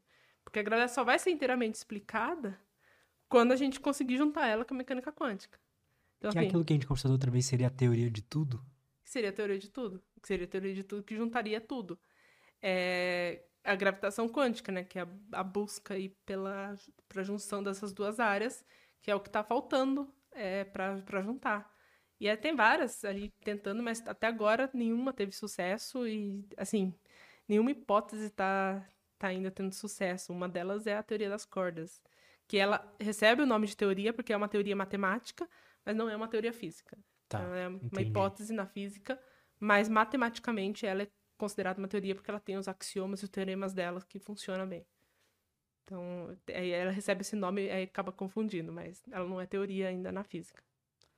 Eu vou te fazer uma pergunta que sempre quando eu faço por esse caminho, os cientistas costumam ficar meio desconfortáveis, que é perguntar o que que você acha? Tipo, o que é, sabe? Não seria... Faz sentido ficar desconfortável nisso, né? Porque é difícil achar alguma coisa assim, mas. É difícil. Se fosse pra você fazer uma hipótese aí. Assim, eu, eu sou a pessoa que eu sou fã dos gravitons, né? Que os gravitons seriam essas partículas da gravidade que ainda não foram encontradas. É, se, acho que se encontrássemos os gravitons, acho que seria assim, para mim seria uma grande surpresa. É, é, faz sentido, né? Porque a gente tem essa visão geométrica da, da gravidade, né? Então, não faz muito sentido até pensar em partícula quando a gente tem essa visão geométrica. Mas, aí tem, mas os gravitons podem ser incluídos, né? Só que como eles são incluídos é, é uma grande um ponto de interrogação. Então, para mim, assim, o que eu acho é que, assim, eu ficaria muito feliz se tivesse os gravitons aí, se, se conseguisse encontrar os gravitons. Mas eu imagino que seja uma tarefa muito difícil, isso é se eles existem. É, então, assim, realmente é um. É... Seriam as partículas da gravidade. Seriam as partículas da gravidade, né? Que cada, cada partícula tem uma interação, né? Então a gente tem os prótons e elétrons com a interação eletromagnética, os prótons com a interação forte. Só a, a interação gravitacional é a única que não tem partícula associada. Então, assim, hum. encontrar essa partícula que associada a ela pode ser, ser uma, uma parte interessante. E juntar essas interações também é, seria. Aí sim é o, é o, que leva o nome de unificação da física, seria a, juntar as quatro interações que a gente conhece. Que a gente sabe já que duas já a gente consegue é, juntar, que é a eletrofraca. Então, a eletromagnética com a fraca, a gente. Mas a forte e a gravitacional ainda a gente não consegue juntar, unificar. Tanto que isso já foi o Nobel. É tanto a, a ideia de juntar a descoberta da, da fraca e eletromagnética quanto a junção da eletrofraca. Os dois são Nobel, se não me engano. Caramba. Mas, até, mas assim, é uma grande busca também entender como que essas quatro forças, né, as quatro interações juntavam. Porque a ideia é que nos primeiros momentos do universo era a mesma interação, era uma interação só, que juntava as quatro.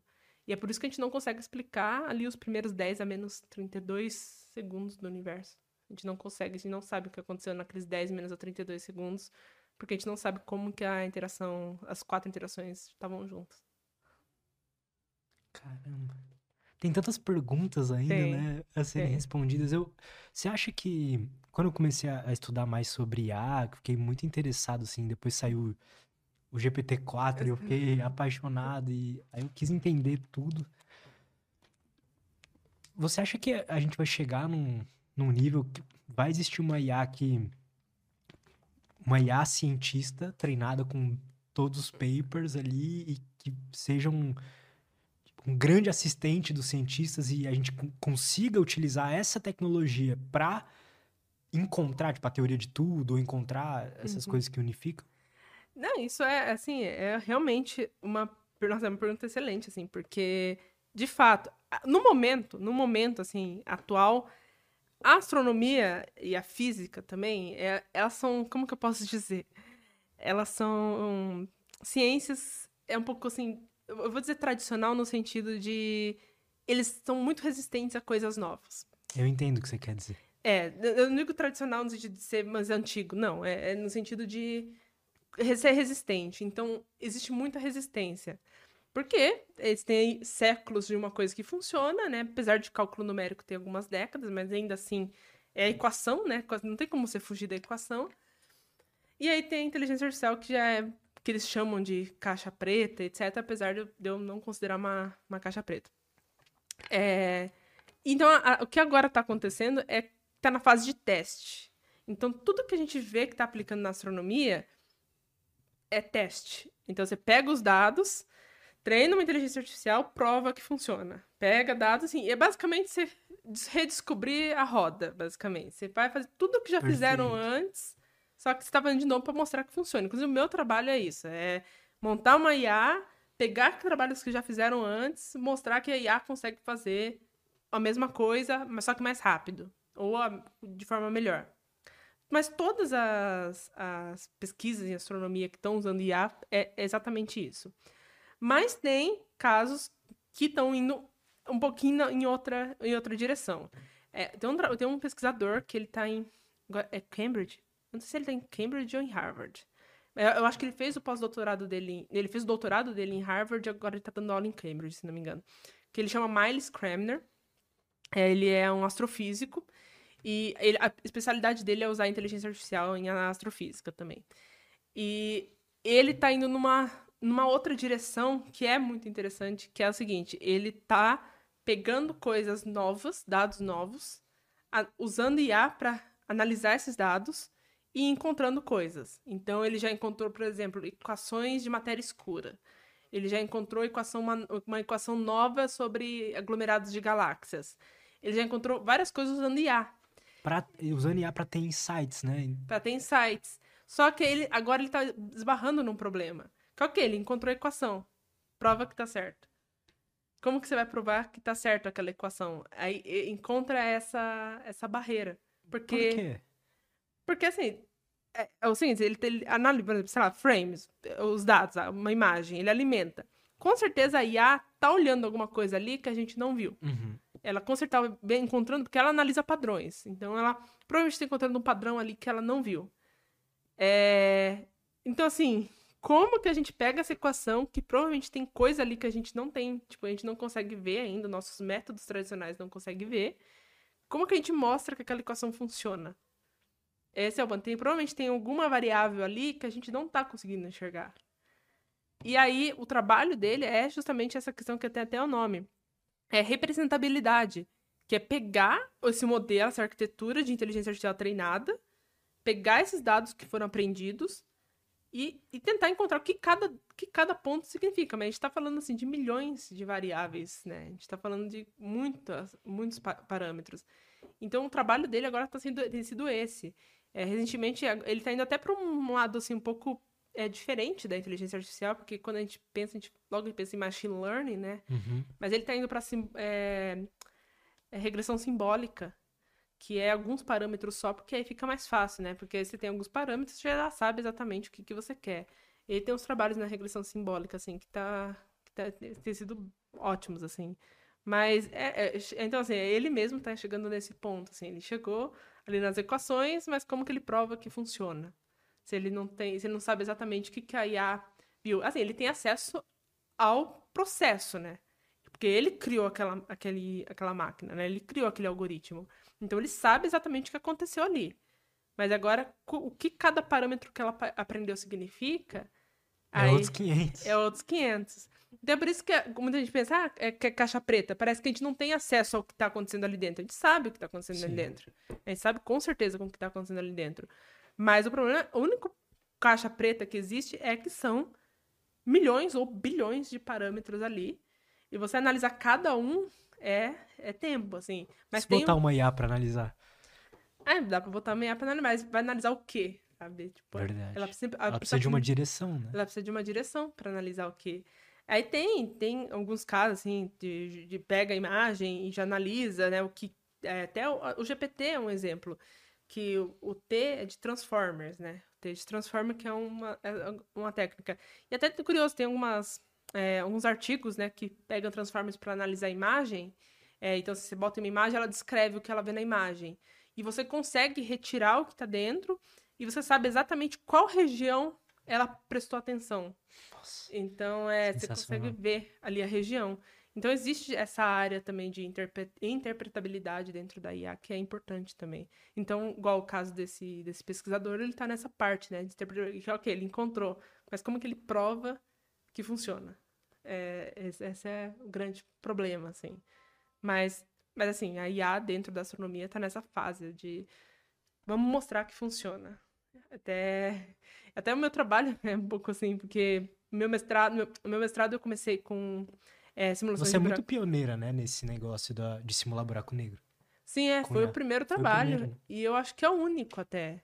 Até que esses, maneiro. esses dias eu recebi um e-mail que um, acho que um pessoal de graduação, agora não lembro qual universidade, tá fazendo um trabalho sobre análise de simulação de buracos negros por IA, que eles vão fazer um estudo sobre isso, né, no mundo. Aí eu, eu até fiquei assim, porque eu fiquei, mas só tem o meu trabalho. tipo, não, não tem muito como, como escapar. É, até recentemente, em agosto, saiu um, um artigo que foi um pessoal de Nova York, que eles fizeram análise de quem está estudando fluidos, né? E aí eles fizeram uma tabela com acho que 60 artigos, né, que saíram. E aí eles, e a ideia deles é, é assim, eles querem apontar a favor dos métodos tradicionais, né? Eles querem criticar a parte de IA. Então, em todos os trabalhos eles encontraram pelo menos um problema. É, inclusive a rede assim que eu uso mesmo é o primeiro ali com 4 mil citações. Eles já encontraram um problema naquela rede, mas enfim, mas aí, mas aquela tabela serviu para ver é, a direção que isso está indo, né? Virou como se fosse uma espécie de biblioteca des, dessa área, né? Uhum. E aí, quando você vai lá para astrofísica e buracos negros, só tem o meu ali. Caramba, tipo, o meu tá sozinho cara. ali no, na lista. Então, assim, eu acredito que ainda, ainda seja o único. É, mas quando a gente começou isso, assim, na astronomia tinha pouquíssimos artigos de IA. Tinha alguns de classificação de objetos, isso tinha bastante. É, tinha de análise, assim, de análise de espectro, essas coisas, tinha. A simulação, que é o que eu falei, a cosmologia é o que está mais, é que tá mais avançada, é a cosmologia, então, simulação cósmica do universo. Mas o nosso era único, assim. Aí começamos, só que a gente começou de um sistema simples, que a gente começou de um sistema hidrodinâmico, porque um, a um dado raio ali do buraco negro, você pode analisar como se fosse física de Newton, né? Com algumas Uhum. modificações para se aproximar da relatividade geral. E a gente fez simulações, então deu certo. E aí, quando chegou no meu, no meu doutorado, a gente falou, não, agora a gente vai pro, pro mais, né, pro, pro mais avançado, né? Tipo, a gente vai ali pro GRMHD, relatividade geral, campo magnético, já coloca tudo, pá. Só que aí, quando a gente- o trabalho tava andando, a gente chegou, a gente começou a, a analisar e não tinha o do meio, porque a, a- a gente vê como se fosse três partes, né? Primeiro é HD, que é hidrodinâmica, Uhum. depois tem MHD, que é magneto-hidrodinâmica, então é hidrodinâmica mais campo magnético. E aí, por fim, é GRMHD, que é, hidrodinâmica, é, que é General Relativity Magneto Hydrodynamics, que é hidrodinâmica, campo magnético e relatividade geral. Perfeito. Esse é o mais difícil, assim, esse é de longe o mais difícil. Mas o MHD também tem uma importância. E eu acho, assim, eu chuto que na astronomia o MHD é até mais importante do que o GRMHD. Porque o MHD, ele tem em todos os lugares, né? Então você não precisa de um buraco negro. Porque o GRMHD é mais buracos negros, estrela de nêutron. MHD não, o Sol são simulações MHD, sabe? Se você for analisar o sistema solar, simulação MHD. A galáxia, simulação MHD. Então MHD é importante. Aí a gente foi e não tinha trabalho MHD também. Não tinha nenhum trabalho. Tinha trabalhos em HD, o nosso de buracos negros e outros que só HD.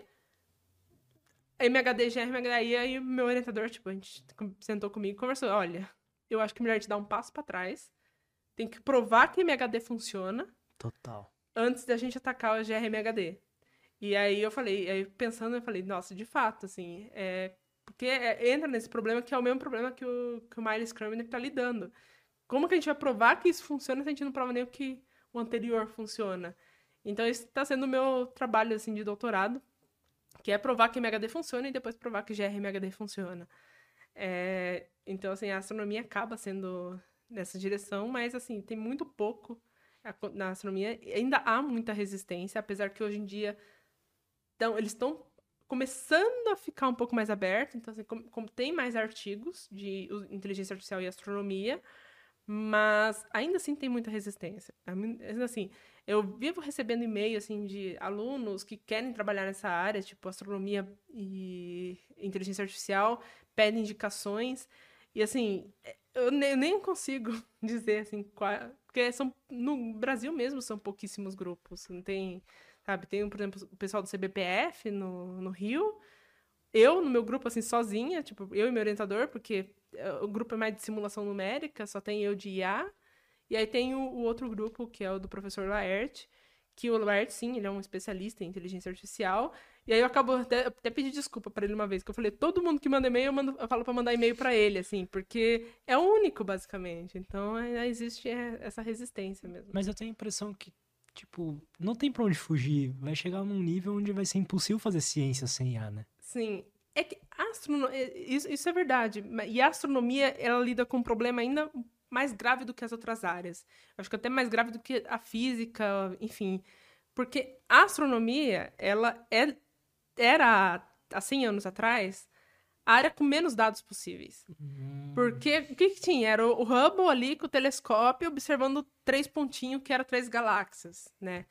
Então as- os astrônomos, né, nasceram nessa, é, é, foram criados basicamente numa época que não tinha dado. Era tipo pouquíssimos dados que você analisou. Outra, a semana passada mesmo eu estava conversando com a Thaisa, que ela que fundou a área de buracos negros dentro do Brasil, e ela falou que ela ia para telescópio e fazia em chapa mesmo. As imagens eram fazendo em chapa, fotográfica mesmo. Então, era então, assim, era uma por uma. E aí ela falou que a orientadora dela é, via as coisas mudando na chapa. Tipo, ficava comparando chapa com chapa, assim, no olho nu mesmo. E então, assim, a astronomia teve essa. co- Agora, né, desde acho que do Hubble, começou a ter esse boom de dados. E a gente está chegando num ponto onde a astronomia não sabe lidar com tantos dados que tem, porque a tecnologia avançou muito mais do que os métodos de análise. Então, a gente... e os astrônomos não foram ensinados a lidar com isso. Principalmente astrônomos que é de uma outra geração, né? Que é de uma geração que estava acostumada com um pouco, por exemplo, a Thaisa mesmo, quando ela estava no doutorado, que era chapa. Então, assim, esses astrônomos não estão acostumados com tanto dado. E então a astronomia chegou nesse ponto onde é, não estão acostumados, né? E, é, todos os cursos, basicamente, foram pensados no que era há 20 anos atrás, que, tipo, tinha pouquíssimos dados. Agora chegou, sim, terabytes, sabe? Pentabytes de dados que só a inteligência artificial vai conseguir analisar tanto. Você não tem pessoa o suficiente para analisar tantos dados, sabe? E aí tá nesse ponto. E aí tem existe essa resistência do pessoal que estava acostumado com que era antes, só que tá chegando os dados novos. E cada vez mais, cada ano mais, tá saindo telescópio novo. Cada vez mais tá saindo sonda nova. O que, que a gente vai fazer com tanto dado? Então acaba que a inteligência artificial tem que ser. É o método, assim, que tá entrando, assim, da astronomia. E infelizmente ainda existe assim, essa resistência. Então acaba sendo, assim, um, realmente um problema e falta de pessoal, assim, é... Tipo, eles estão é, caçando a laço, assim, tipo, quem sabe mexer com inteligência artificial. Outro dia mesmo, é, um namorado da minha amiga, né, ele foi pra... tá fazendo pós-doc na Inglaterra. E a gente fez um artigo, eu e ele, fizemos um artigo de inteligência artificial, só que eu fiquei com a parte de inteligência artificial e ele ficou com a parte de pegar os dados, né. E aí, outro dia ele tava desesperado, assim, mandando mensagem, tipo... Roberta, me fala um curso de inteligência artificial, porque a galera, tipo, cismou com aquele artigo que eu sei inteligência artificial, e aí agora eu preciso entrar no trabalho de inteligência artificial. Então, assim, é realmente.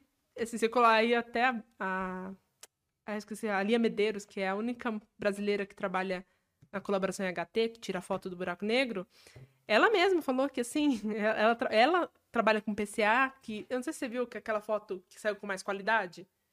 Teve uma foto no começo do ano que pegou aquela foto borrada e agora tem uma foto com uma qualidade não, melhor. Não vi. Como que eu pesquiso? É, acho que é a foto do. Foto do buraco negro. É, com maior qualidade de 2023, com maior qualidade, talvez. 2023. Então, foi essa Lia Medeiros que fez. Eu lembro da foto borrada. É, tem a foto borrada e tem a foto agora com melhor qualidade. Foi dela, o trabalho dela. E eu lembro quando eu conversei com ela, ela falou assim: Ah, eu nem considero o PCA inteligência artificial, mas todo mundo fala para eu colocar como se fosse inteligência artificial, porque assim, desesper... todo mundo desesperado por gente de inteligência artificial dentro da astronomia, porque está chegando nesse ponto. E aí, ao mesmo tempo, existe a resistência, então fica nessa, nesse balanço, assim. Então, a astronomia realmente está num, num período, assim, difícil, assim, digamos, de análise. Não de dados, né? De dados está tá perfeito. Agora, é justamente o uso de inteligência artificial. Pra onde que a galera da IA tá indo? Empresa. É, né? Nem, não, e assim, é, Exatamente. Esse, esse Primal foi ela que introduziu. Ah. É, foi a Lia Medeiros, que é a única brasileira do, da HT. Sensacional. Ela usou PCA, que assim, é considerado uma inteligência artificial, apesar que ela fala que não é, mas é assim, é um... O que, que é PCA? É Principal Component Analysis, que é um, é um é tipo de uma regressão que faz você é, conseguir, você consegue fitar uma coisa que é 4D em 3D, 3D, Saquei. ela consegue tirar a dimensão que não é necessário. É, é, um, é uma, um algoritmo, assim, bem complicado. E a, e a Lia é especialista em PCA, e foi o trabalho dela. Sensacional. Mas assim, a, mas a galera de IA tá indo pra empresa, porque até as empresas também estão, assim, desesperadas atrás de gente de inteligência artificial. É, até assim, eu conversei com gente que estão, assim, falam já vieram atrás de mim várias vezes, assim, tipo, nossa, não tem interesse, tipo, largar o doutorado e vem. E é tentador, porque acaba sendo muito dinheiro envolvido. E até eu tenho um amigo também lá do, do IAG, que ele tá pra terminar o doutorado. E ele, ele falou, não, eu vou largar, vou pra empresa, porque, assim, já vieram que nem, assim, tipo, em cima dele. E ele falou, não, eu vou pra empresa, porque, assim, ganhar dinheiro e tal. Então acontece isso, tem muita gente indo, ah, tendo esse movimento para a empresa e acaba até é, esvaziando a área de astronomia. Então é, é assim, é uma coisa assim que está ficando complicada. Quer dizer, é muito pouco assim gente que entrou nessa área de IA, né? Porque é uma coisa que avança muito rápido. E eu acho que assim, é, o grande boom que teve, eu considero que foi 2016 o ano Transformers. Que foi, é, foi o AlphaGo, né? Que eles, na época, eles usaram... É, mas foi quando eles introduziram, né? Ou foi 2018? Mas 2016 foi quando aconteceu o AlphaGo, que Aham. teve assim o- aquele boom de ah, uma IA que aprendeu a jogar Go sozinha. Então acho que foi a primeira aplicação assim que foi que mostrou para o mundo, olha, funciona. É, já tinha, claro, já tinha aplicações antes, mas acho que o grande assim que foi assim o boom foi em, com o AlphaGo. E aí veio o Transformers em 2018, né? Logo 2018. depois que foi com o BERT, né? Do, da Google. É, e aí eu, Eu acho vi uma história que os, os caras nem sabiam que estavam fazendo algo gigante pro mundo da IA, né? A galera que, do, do paper. Eles postaram como se fosse algo normal, né? Sim, é. É porque, assim, o- até o LSTM, agora eu não lembro qual ano, se foi 2015. Porque antes da, da- das Transformers tinha o LSTM, que é Long Short Term Memory. Ela analisa sequências, então é tanto sequência temporal quanto sequência de palavras. Ela é mais voltada para NPL, que é Natural Language, NLP, que é Natural Language Processing, então é processamento de linguagem natural, que é justamente esses que fazem tradução, e é o que todas as grandes empresas como Facebook, Google e Apple estavam interessadas, porque eles querem trazer, tipo, tradução, Análise É, de chat- sentimento, né? é, chat, chatbot, sabe? Você conseguir conversar. É, então, assim, eles estavam interessados. Existia uma certa, uma grande investimento na área de NLP. E aí, o LSTM era uma delas, que era uma rede recorrente, com uma certa característica lá. E só que a LSTM, assim, funcionou muito bem para a época. É, foi, ela foi revolucionária. E até hoje, quando você procura até artigo de finanças, por exemplo, que faz an- análise temporal, tudo usa LSTM, assim. Só que você vai lá e começa a perceber que ela não é tão boa assim. Ela começa a falhar. E aí a galera tava tendo esse investimento, a Google principalmente, e introduziram o BERT. É, que introduziram a Transformer, né? Que teve até um artigo que é Attention is all you need, que vem do- da música do Beatles. É, que é uma camada de, de atenção, né? Que eles criaram. E aí, e, e esse artigo eu lembro que foi que, 2018, 2019. É, que foi, eu lembro que eu li esse artigo, saiu, quando eu lembro quando saiu o artigo, eu tava lendo o artigo assim, eu falei, ah, legal, né? Top, assim, tipo, divertido o que eles estão fazendo, parece ser interessante. Aí corta, e aí então assim, já sabe disso há quatro anos. Aí corta pra 2023, que a gente tem um chat GPT aí fazendo, tipo, uma revolução, né? Agora o DALI também, tudo Uhum. usando o Transformer. E aí você fica tipo, uau, é, é uma coisa que já sabia desde. E era realmente isso, assim, publicou sem muito interesse. Eu lembro que o pessoal que comentava assim, era um pessoal muito específico, assim, sabe? Eu lembro que era fóruns no Reddit, sabe? De gente que tava fundo na, na parte de, de AI, assim, comentando, assim, então não tinha muito coisa. Eu lembro que até saiu um que era Humbert, que era de Roberta, e eu fiquei, nossa, é muito nome. Aí. Mas era, realmente foi isso, assim, eles lançaram como se não tivesse muito interesse, assim, e aí viu, depois revolucionou. Então a IA acaba avançando muito rápido, assim, é... Isso é uma das coisas que acaba... Então, assim, pensa que desde 2018, ali, 2000, até agora, quanta coisa não aconteceu. Então, assim, quem não pegou ali tem que acompanhar... Nossa, e é muito difícil. Eu tentei.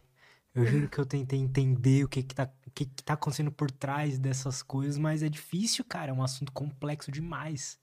É, É muito complexo. Não é à toa que tem pouca gente. E é Sim. difícil alcançar, sabe? Você tem que ir lá atrás, entender como que foi os primórdios disso, sim. até você chegar pra entender o que é um Transformer. Sim, é, é, é exatamente. É- e aí muita gente vem perguntar pra mim assim, né? Como que eu faço pra começar a IA? Como que eu faço pra trabalhar? E, e eu fico assim, porque o meu, eu como, como eu comecei foi uma parada assim completamente diferente, porque eu entrei em física e física tem uma bagagem de cálculo e álgebra linear muito forte, probabilidade, estatística, tem, é muito forte e principalmente e eu fiz na física computacional, que é junção ali com a Total. parte de computação. E aí, e aí então, assim, pra mim ficou mais fácil essa parte matemática da IA, né? E então, assim, foi só realmente aprender o- a parte, os algoritmos, né? Porque eu sabia programação, eu sabia a parte de matemática. Aí foi, foi simples, mas começar realmente é, é difícil. É uma coisa que precisa de paciência. E, e é justamente, acho que é o que você acabou de falar. A pessoa começa e quer já o chat, fazer o chat GPT, a pessoa. Exato. Só que precisa começar lá do começo, sabe? Primeiro eu falo, gente, é, começa a álgebra linear, sabe? Porque, eu, assim, é necessário você aprender, é obrigatório você aprender álgebra linear? Não. Mas é uma coisa que vai ajudar. Porque, assim, você vai chegar no modelo, o seu modelo nunca vai aprender de primeira, nunca. Ele, se vo- ele nunca vai fazer. E é com o tempo que você começa a olhar o modelo quando ele está aprendendo e entender onde que ele está errando. E a álgebra linear consegue ajudar bastante nisso. Então, é, muitas vezes, quando eu estou vendo o modelo assim, e é só número, assim, é, é número de erro só, é probabilidade do quanto ele está acertando e quanto ele está errando. Só pela probabilidade, aos poucos você começa a ter um insight do que, que ele está errando. Aí você come, ah, é por causa dessa camada aqui que faz uma, multiplicação tal que está fazendo isso aqui. Teve outro dia lá que eu tava. O erro tava assim, indo para milhões. Milhões ao mesmo Aí eu falei, o que tá acontecendo aqui? Aí foi analisando que eu percebi que tinha uma. Tinha, era um bloco, né? Era um array, né? Que era várias imagens. Tinha uma imagem é, no último bloco, no, no último frame que estava desnormalizada, que não tinha sido normalizada durante o processo. E aí ela, na hora de fazer a multiplicação, de, da, de, ela estava é, tomando conta, então assim, o erro estava indo lá para cima. Aí, então, é, aí acaba sendo isso. Aí tem a questão de aprender a programar também. Nossa, é tanta coisa, né? É, aprender a programar, aprender matemática, e aprender o algoritmo, que você tem que ir lá sentar entender o que o algoritmo é. Transforma mesmo é um exemplo que é, assim, demorou para eu conseguir entender o que era Transformers. Acho que demorou um ano, assim, para conseguir entender mais ou menos como ela funciona. É, e eu ainda não, sentei, assim, para programar uma sozinha. Mas, assim, ela... E, e, aí acontece isso, a pessoa quer já, assim, já montar o chat GPT, mas tem um começo ali que é, tipo, aprender álgebra linear, sabe? Aí eu sempre falo, gente, é... Sabe, é mas eu acho que é necessário, né, você ter esses fundamentos. Mesmo que não seja, tipo, mesmo que você consiga programar uma IA ali que identifica um gatinho, se você quiser fazer qualquer coisa assim mais disruptiva, inovadora, você vai precisar entender desses fundamentos, né? Sim, sim. Da matemática. Sim, é. É, é porque, igual, do gatinho, você entra no, ali no Google, né, no TensorFlow, lá tem um código pronto e eles explicam muito bem, só você pegar rodar. Mas para você começar a pegar ali, fazer um, eu quero fazer uma coisa diferente daquilo ali, Aí começa, tem que fazer análise, tipo, análise probabilística também, de estatística, porque né, tem essa parte que é importante. E eu até, eu até nas, quando eu dou apresentação sobre isso, eu até falo que toda, todo algoritmo de inteligência artificial tem, du tem duas é, formas de você ver. Tem a forma de cálculo multivetorial, então você consegue ver através disso, e tem a forma probabilística também.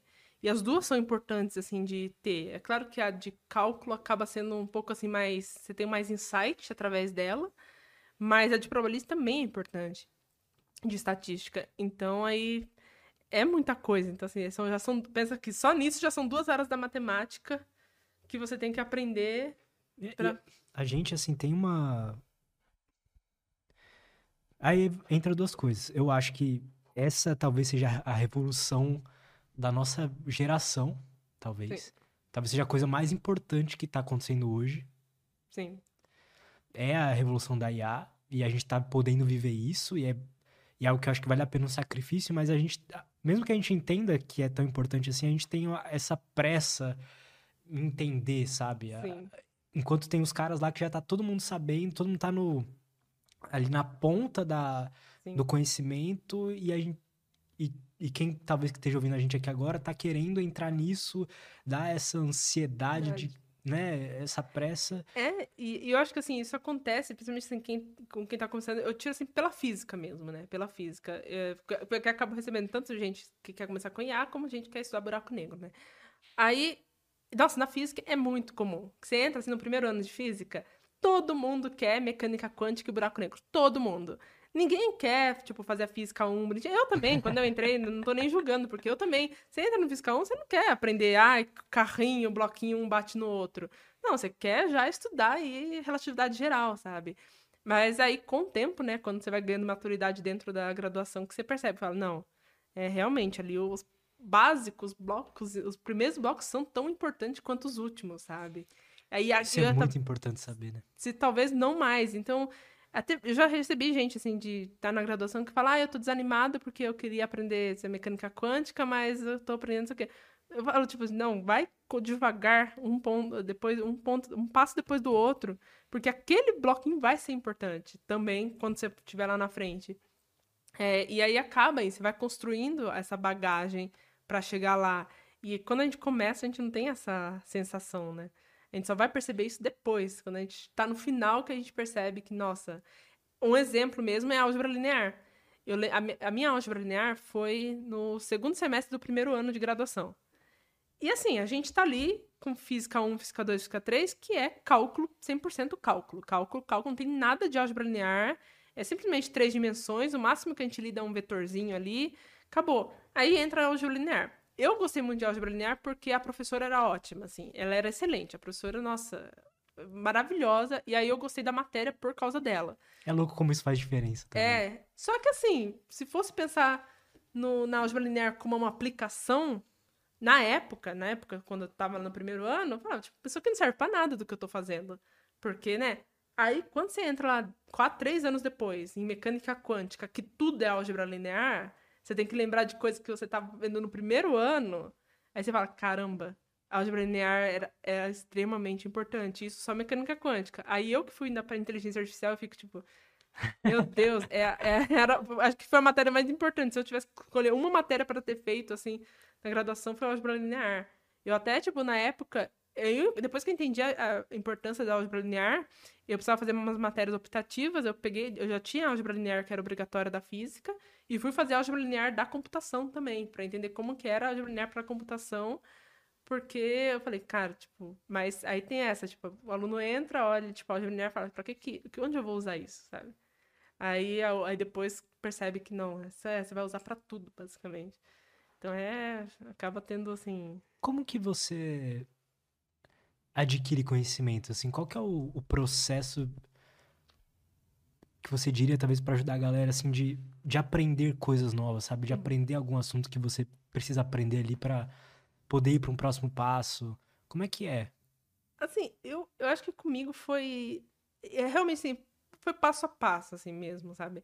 Eu, eu pelo menos, tenho muita dificuldade, assim, de aprender, prestar atenção quando tá falando, sabe? Isso, isso eu tenho dificuldade. Depois de uns minutos me perde. Aí, já, aí, mas em casa eu lembro que era. Eu ficava estudando e eu aprendi assim, não, eu tenho que aprender isso aqui. E comigo eu vou muito por exemplo. Eu, eu tive colegas que só lendo a teoria já conseguiam captar. Mas comigo, assim, eu sempre tive que ir exemplo. Eu olho um exemplo, tenho que aprender através disso. Depois que eu entendo isso, faço vários exercícios, aí eu vou pro próximo passo, e aí vai pro próximo passo, aí eu vou pro próximo passo. E assim, um, um pé atrás do outro. Eu acabei aprendendo a ter essa calma durante a graduação, porque assim, é, a graduação em física é uma loucura, assim, é mais... Eu, eu imagino só, eu imagino que deve ser muito difícil. É, é, é, eu acho que assim eu, assim, eu penso que toda a graduação tem a sua dificuldade, mas a graduação em física tem uma coisa que é o ambiente. Sabe? Você vai perdendo seus amigos durante o caminho, sabe? Sobra só três no final, sabe? Eu lembro que no primeiro ano, assim, já perdi acho que cinco amigos próximos, assim, tipo, foram para outros cursos, etc. Muita gente desiste. Muita gente desiste, assim, a sala vai esvaziando. E aí é muita gente, assim, mal mesmo, porque começa, tipo, você vai mal, e aí. E, e é até curioso, porque é, eu lembro que nós, no primeira semana da graduação, a primeira, assim, eu tinha acabado de entrar, assim, bichete total, caloura, acabando de entrar feliz da vida que passou na universidade. Aí eu lembro que tava tendo aquelas apresentações na USP, tem uma semana que é de recepção, né, para os calouros é, se acostumarem com a, com a, tipo, conhecerem, né, a faculdade. E aí eu lembro que o diretor da época, né, ele, eu lembro dele dando, apresentando, dando boas-vindas, e ele falou assim: essa semana vocês não têm aula, né? Porque vocês vão conhecer a universidade e tal, mas vocês têm uma tarefa é, para vocês fizerem até o final da semana. Façam um amigo. Aí eu lembro que na época que eu até, dei, eu até dei risada, que eu falei, tipo, mano, que palhaçada, sabe, de fazer um amigo. Aí, tipo, até deu risada, assim. Mas depois, com o tempo, eu, hoje em dia eu falo, não, o cara tava sempre. Ele sabia o que ele tava falando naquele momento. Ele não tava zoando. Ele não tava fazendo de meme, de brincadeira. Ele realmente sabia. Porque você vai. Você, você começa a ficar mal durante a graduação e, e você acha que o problema é você. Aí. Só que você percebe que não, que tem pessoas passando pela mesma situação que você tá. E um serve de consolo pro outro, sabe? Um acaba servindo de ombro amigo pro outro. E aí você percebe que não é o problema não é só você e aí um acaba ajudando o outro porque um tem mais facilidade nisso outro tem mais facilidade naquilo e, então, assim, acabava, assim, eu lembro que a minha, minha turma era bem unida nesse quesito, sabe? Tipo, um ajudava o outro, assim, demais, assim. Se você não sabia fazer tal coisa, eu lembro que antes das provas, todo mundo se juntava, assim, um explicava, ah, eu não sei, eu ainda não entendi isso aqui, aí você vai lá e explicava, aí pegava dica e etc. Então, assim, nossa, ter amigos ajudou muito, assim, porque é um ambiente triste, digamos. É um ambiente É triste. desafiador, né? É, é, você entra assim, é, tipo, e acaba vendo o pessoal mal, sabe? Seus amigos chorando. Já teve várias vezes que eu tava em sala de aula, assim, do nada uma amiga minha começa a chorar do meu lado. Mas isso por quê? É, é por de se sentir burro, incapaz? É, acho que é essa sensação. E, e, e acho que na física existe uma. Não só na física, eu acho que imagino que em outras áreas também deva ter isso. Mas eu acho que na física essa questão de gênio, sabe? Sempre quando eu falo, ah, eu fiz física, sempre tem aquela tipo, nossa, você fez física, meu Deus. Mas dentro da, da faculdade também tem aquela coisa que você precisa ser Einstein pra coisar. Então, assim, eles. Eu já ouvi muito isso lá, tipo, ah, você tem que separar o joio do trigo, sabe?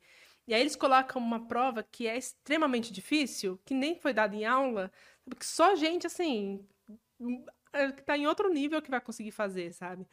É, tão poucos que realmente, assim, que estão ali que ensinam. Eu até semana mesmo eu tava querendo até mandar um e-mail para um professor meu de física 3, que, eu, que aquele foi excelente, sabe? Ele realmente foi um professor, ele, a prova não era fácil, mas era tudo que ele ensinou, sabe? E aí, então, assim, era uma coisa que se você estudasse, você ia bem, sabe? Sim. É, então acontecia muito disso, assim, de ser uma coisa, sabe, completamente, assim, fora do comum. E aí a gente pensa, ah, é só, ah, se você tivesse estudado, você não estaria passando por isso. Mas não, assim, eu teve até um colega que eu lembro que ele era, assim, 10 em tudo. Chegou um ponto da graduação que, assim, eu já cheguei a sentar com ele num banco e ele chorar, sabe? Porque ele não estava aguentando mais, assim. Era, era esse nível, assim, na, na graduação. Então acaba sendo um ambiente que afeta muito psicologicamente. E aí, mais isso, mais a dificuldade do curso em si é, é bem, assim, você acaba tendo sabe? E, e, você acaba se duvidando, e acho que essa palavra incapaz é realmente isso, sabe? Porque é uma coisa que até hoje é, me segue, sabe? No sentido de eu olho assim, aí todo mundo fala, nossa, mas você já publicou artigo, não sei o que, não sei o que lá. Mas sabe, parece que você sempre é incapaz, você sabe nunca que o que você faz é suficiente. E tudo me volta a lembrar a graduação, e assim, então é um trabalho psicológico que vai até hoje. Olha que já vai fazer, porque 10 anos que eu entrei na graduação, assim. Ano que vem vai fazer 10 anos que eu entrei em 2014. E até hoje, assim, eu fico tipo, nossa, sou incapaz e dá aquela ansiedade. Então, afeta muito psicologicamente. A área afeta muito psicologicamente. É um ambiente de comparação, assim, se, se comparava demais? É, porque existe a concorrência, a própria, os próprios professores, né, acabam tendo essa concorrência, sabe? É, e faz você concorrer com seus amigos. E aí é por isso que te fala, faça um amigo, né? Porque meus amigos não tinham tanto disso, sabe? Mesmo os caras que ia bem, assim, que, que tirava 10, eles nunca foram de tipo, ah, eu sou melhor do que você, sabe? Mas é um ambiente de concorrência. É um ambiente de, tipo, colocar um para competir com o outro. E, assim, como acho que muita coisa na, na vida é assim. Mas aí, e aí acaba, assim, desmotivando. E aí eles fazem questão de, tipo, ah, quem foi bem, tipo, bate palma, assim, todo mundo bater aplaudir a pessoa que foi bem. Aí, aí, vai lá e todo mundo que foi mal recebe um sermão na frente de todo mundo. De ouvir que os cavalos do, do, do campo sabiam mais do que você, sabe? Coisas assim. Aí. Nossa. É, não, é, era uma coisa assim. Que cria, você cria uma casca muito grossa, assim, de. Isso eu imagino que te ensinou alguma coisa, né? Você extraiu algo positivo disso no final. Uma É. resiliência, talvez. Não, é resiliência. Eu acho que até hoje, quando eu mexo, mexo com internet, quando as pessoas vêm me ofender assim, eu falo, nossa, você precisa de muito mais pra me ofender. você precisa de muito mais. Assim, nossa, é, precisa ir muito longe, assim, pra me ofender. Porque eu acho graça, né, muitas vezes. Porque. É porque você realmente cria uma casca, assim, que se aprende a lidar com rejeição muito cedo, assim.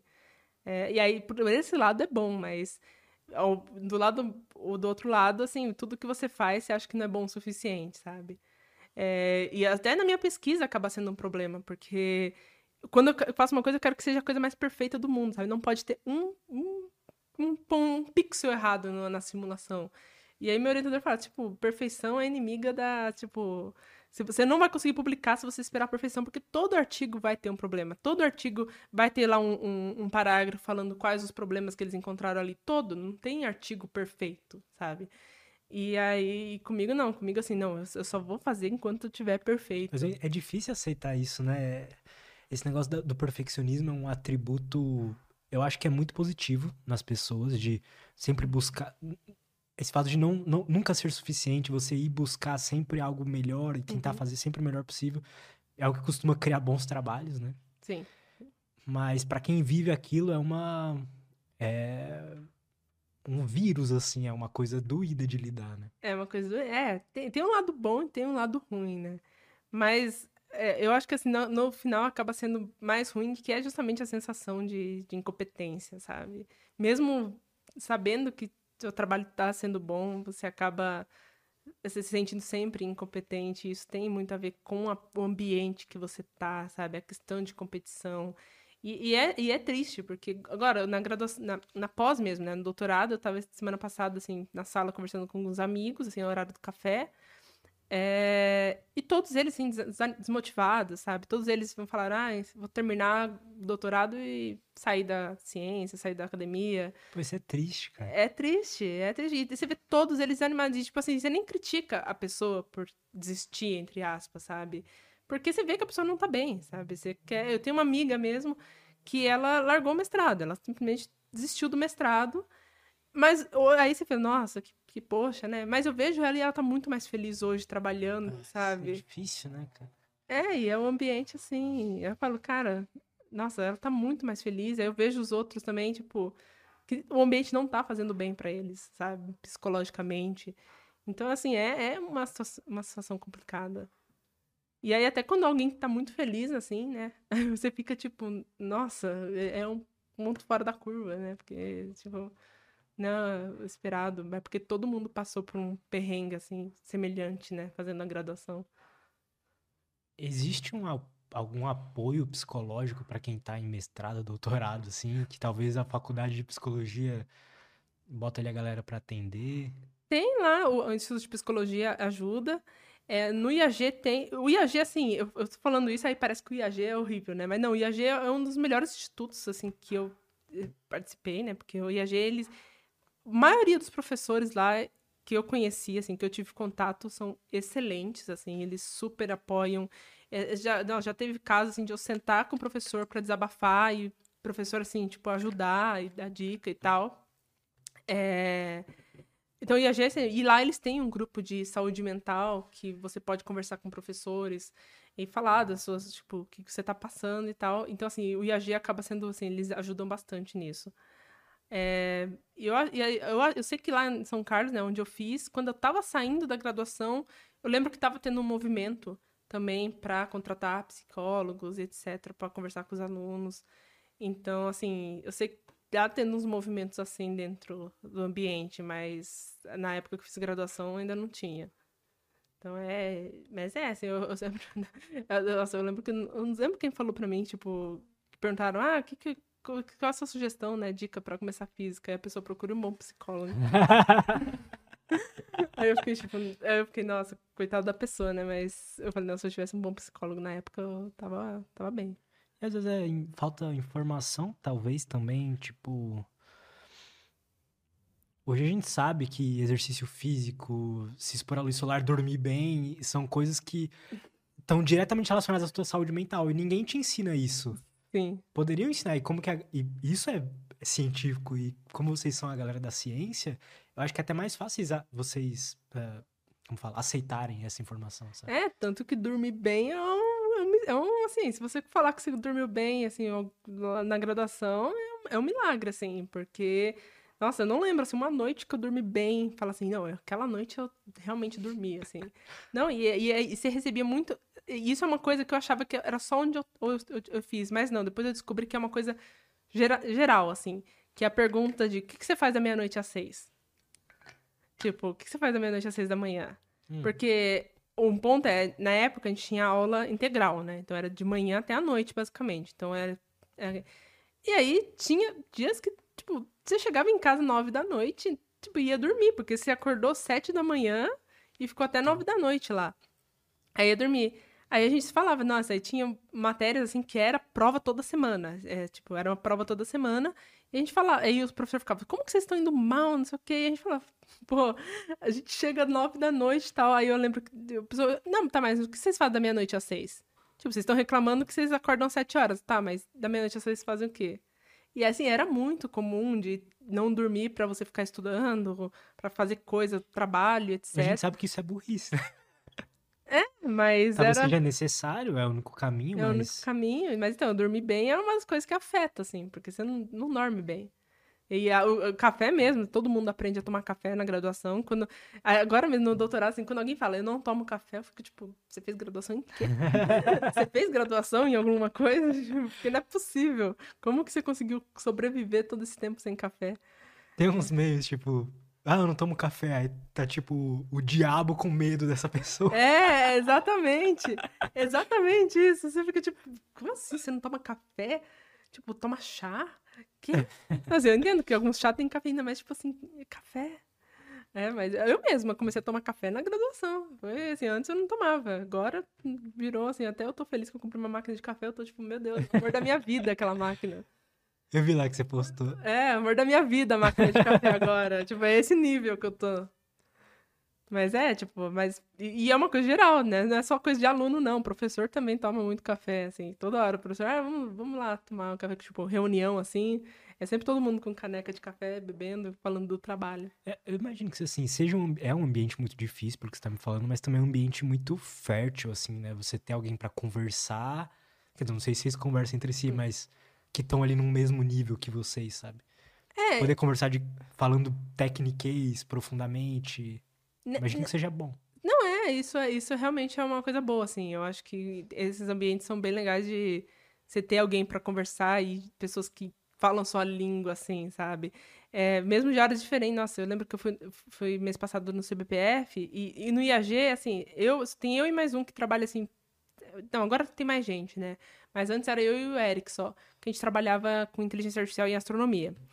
E aí eu fui lá e perguntei pro Eric, só que assim, a gente trabalha com inteligência, só que ele- a gente trabalha com coisas diferentes dentro da inteligência artificial. Ele trabalha com outro tipo de arquitetura.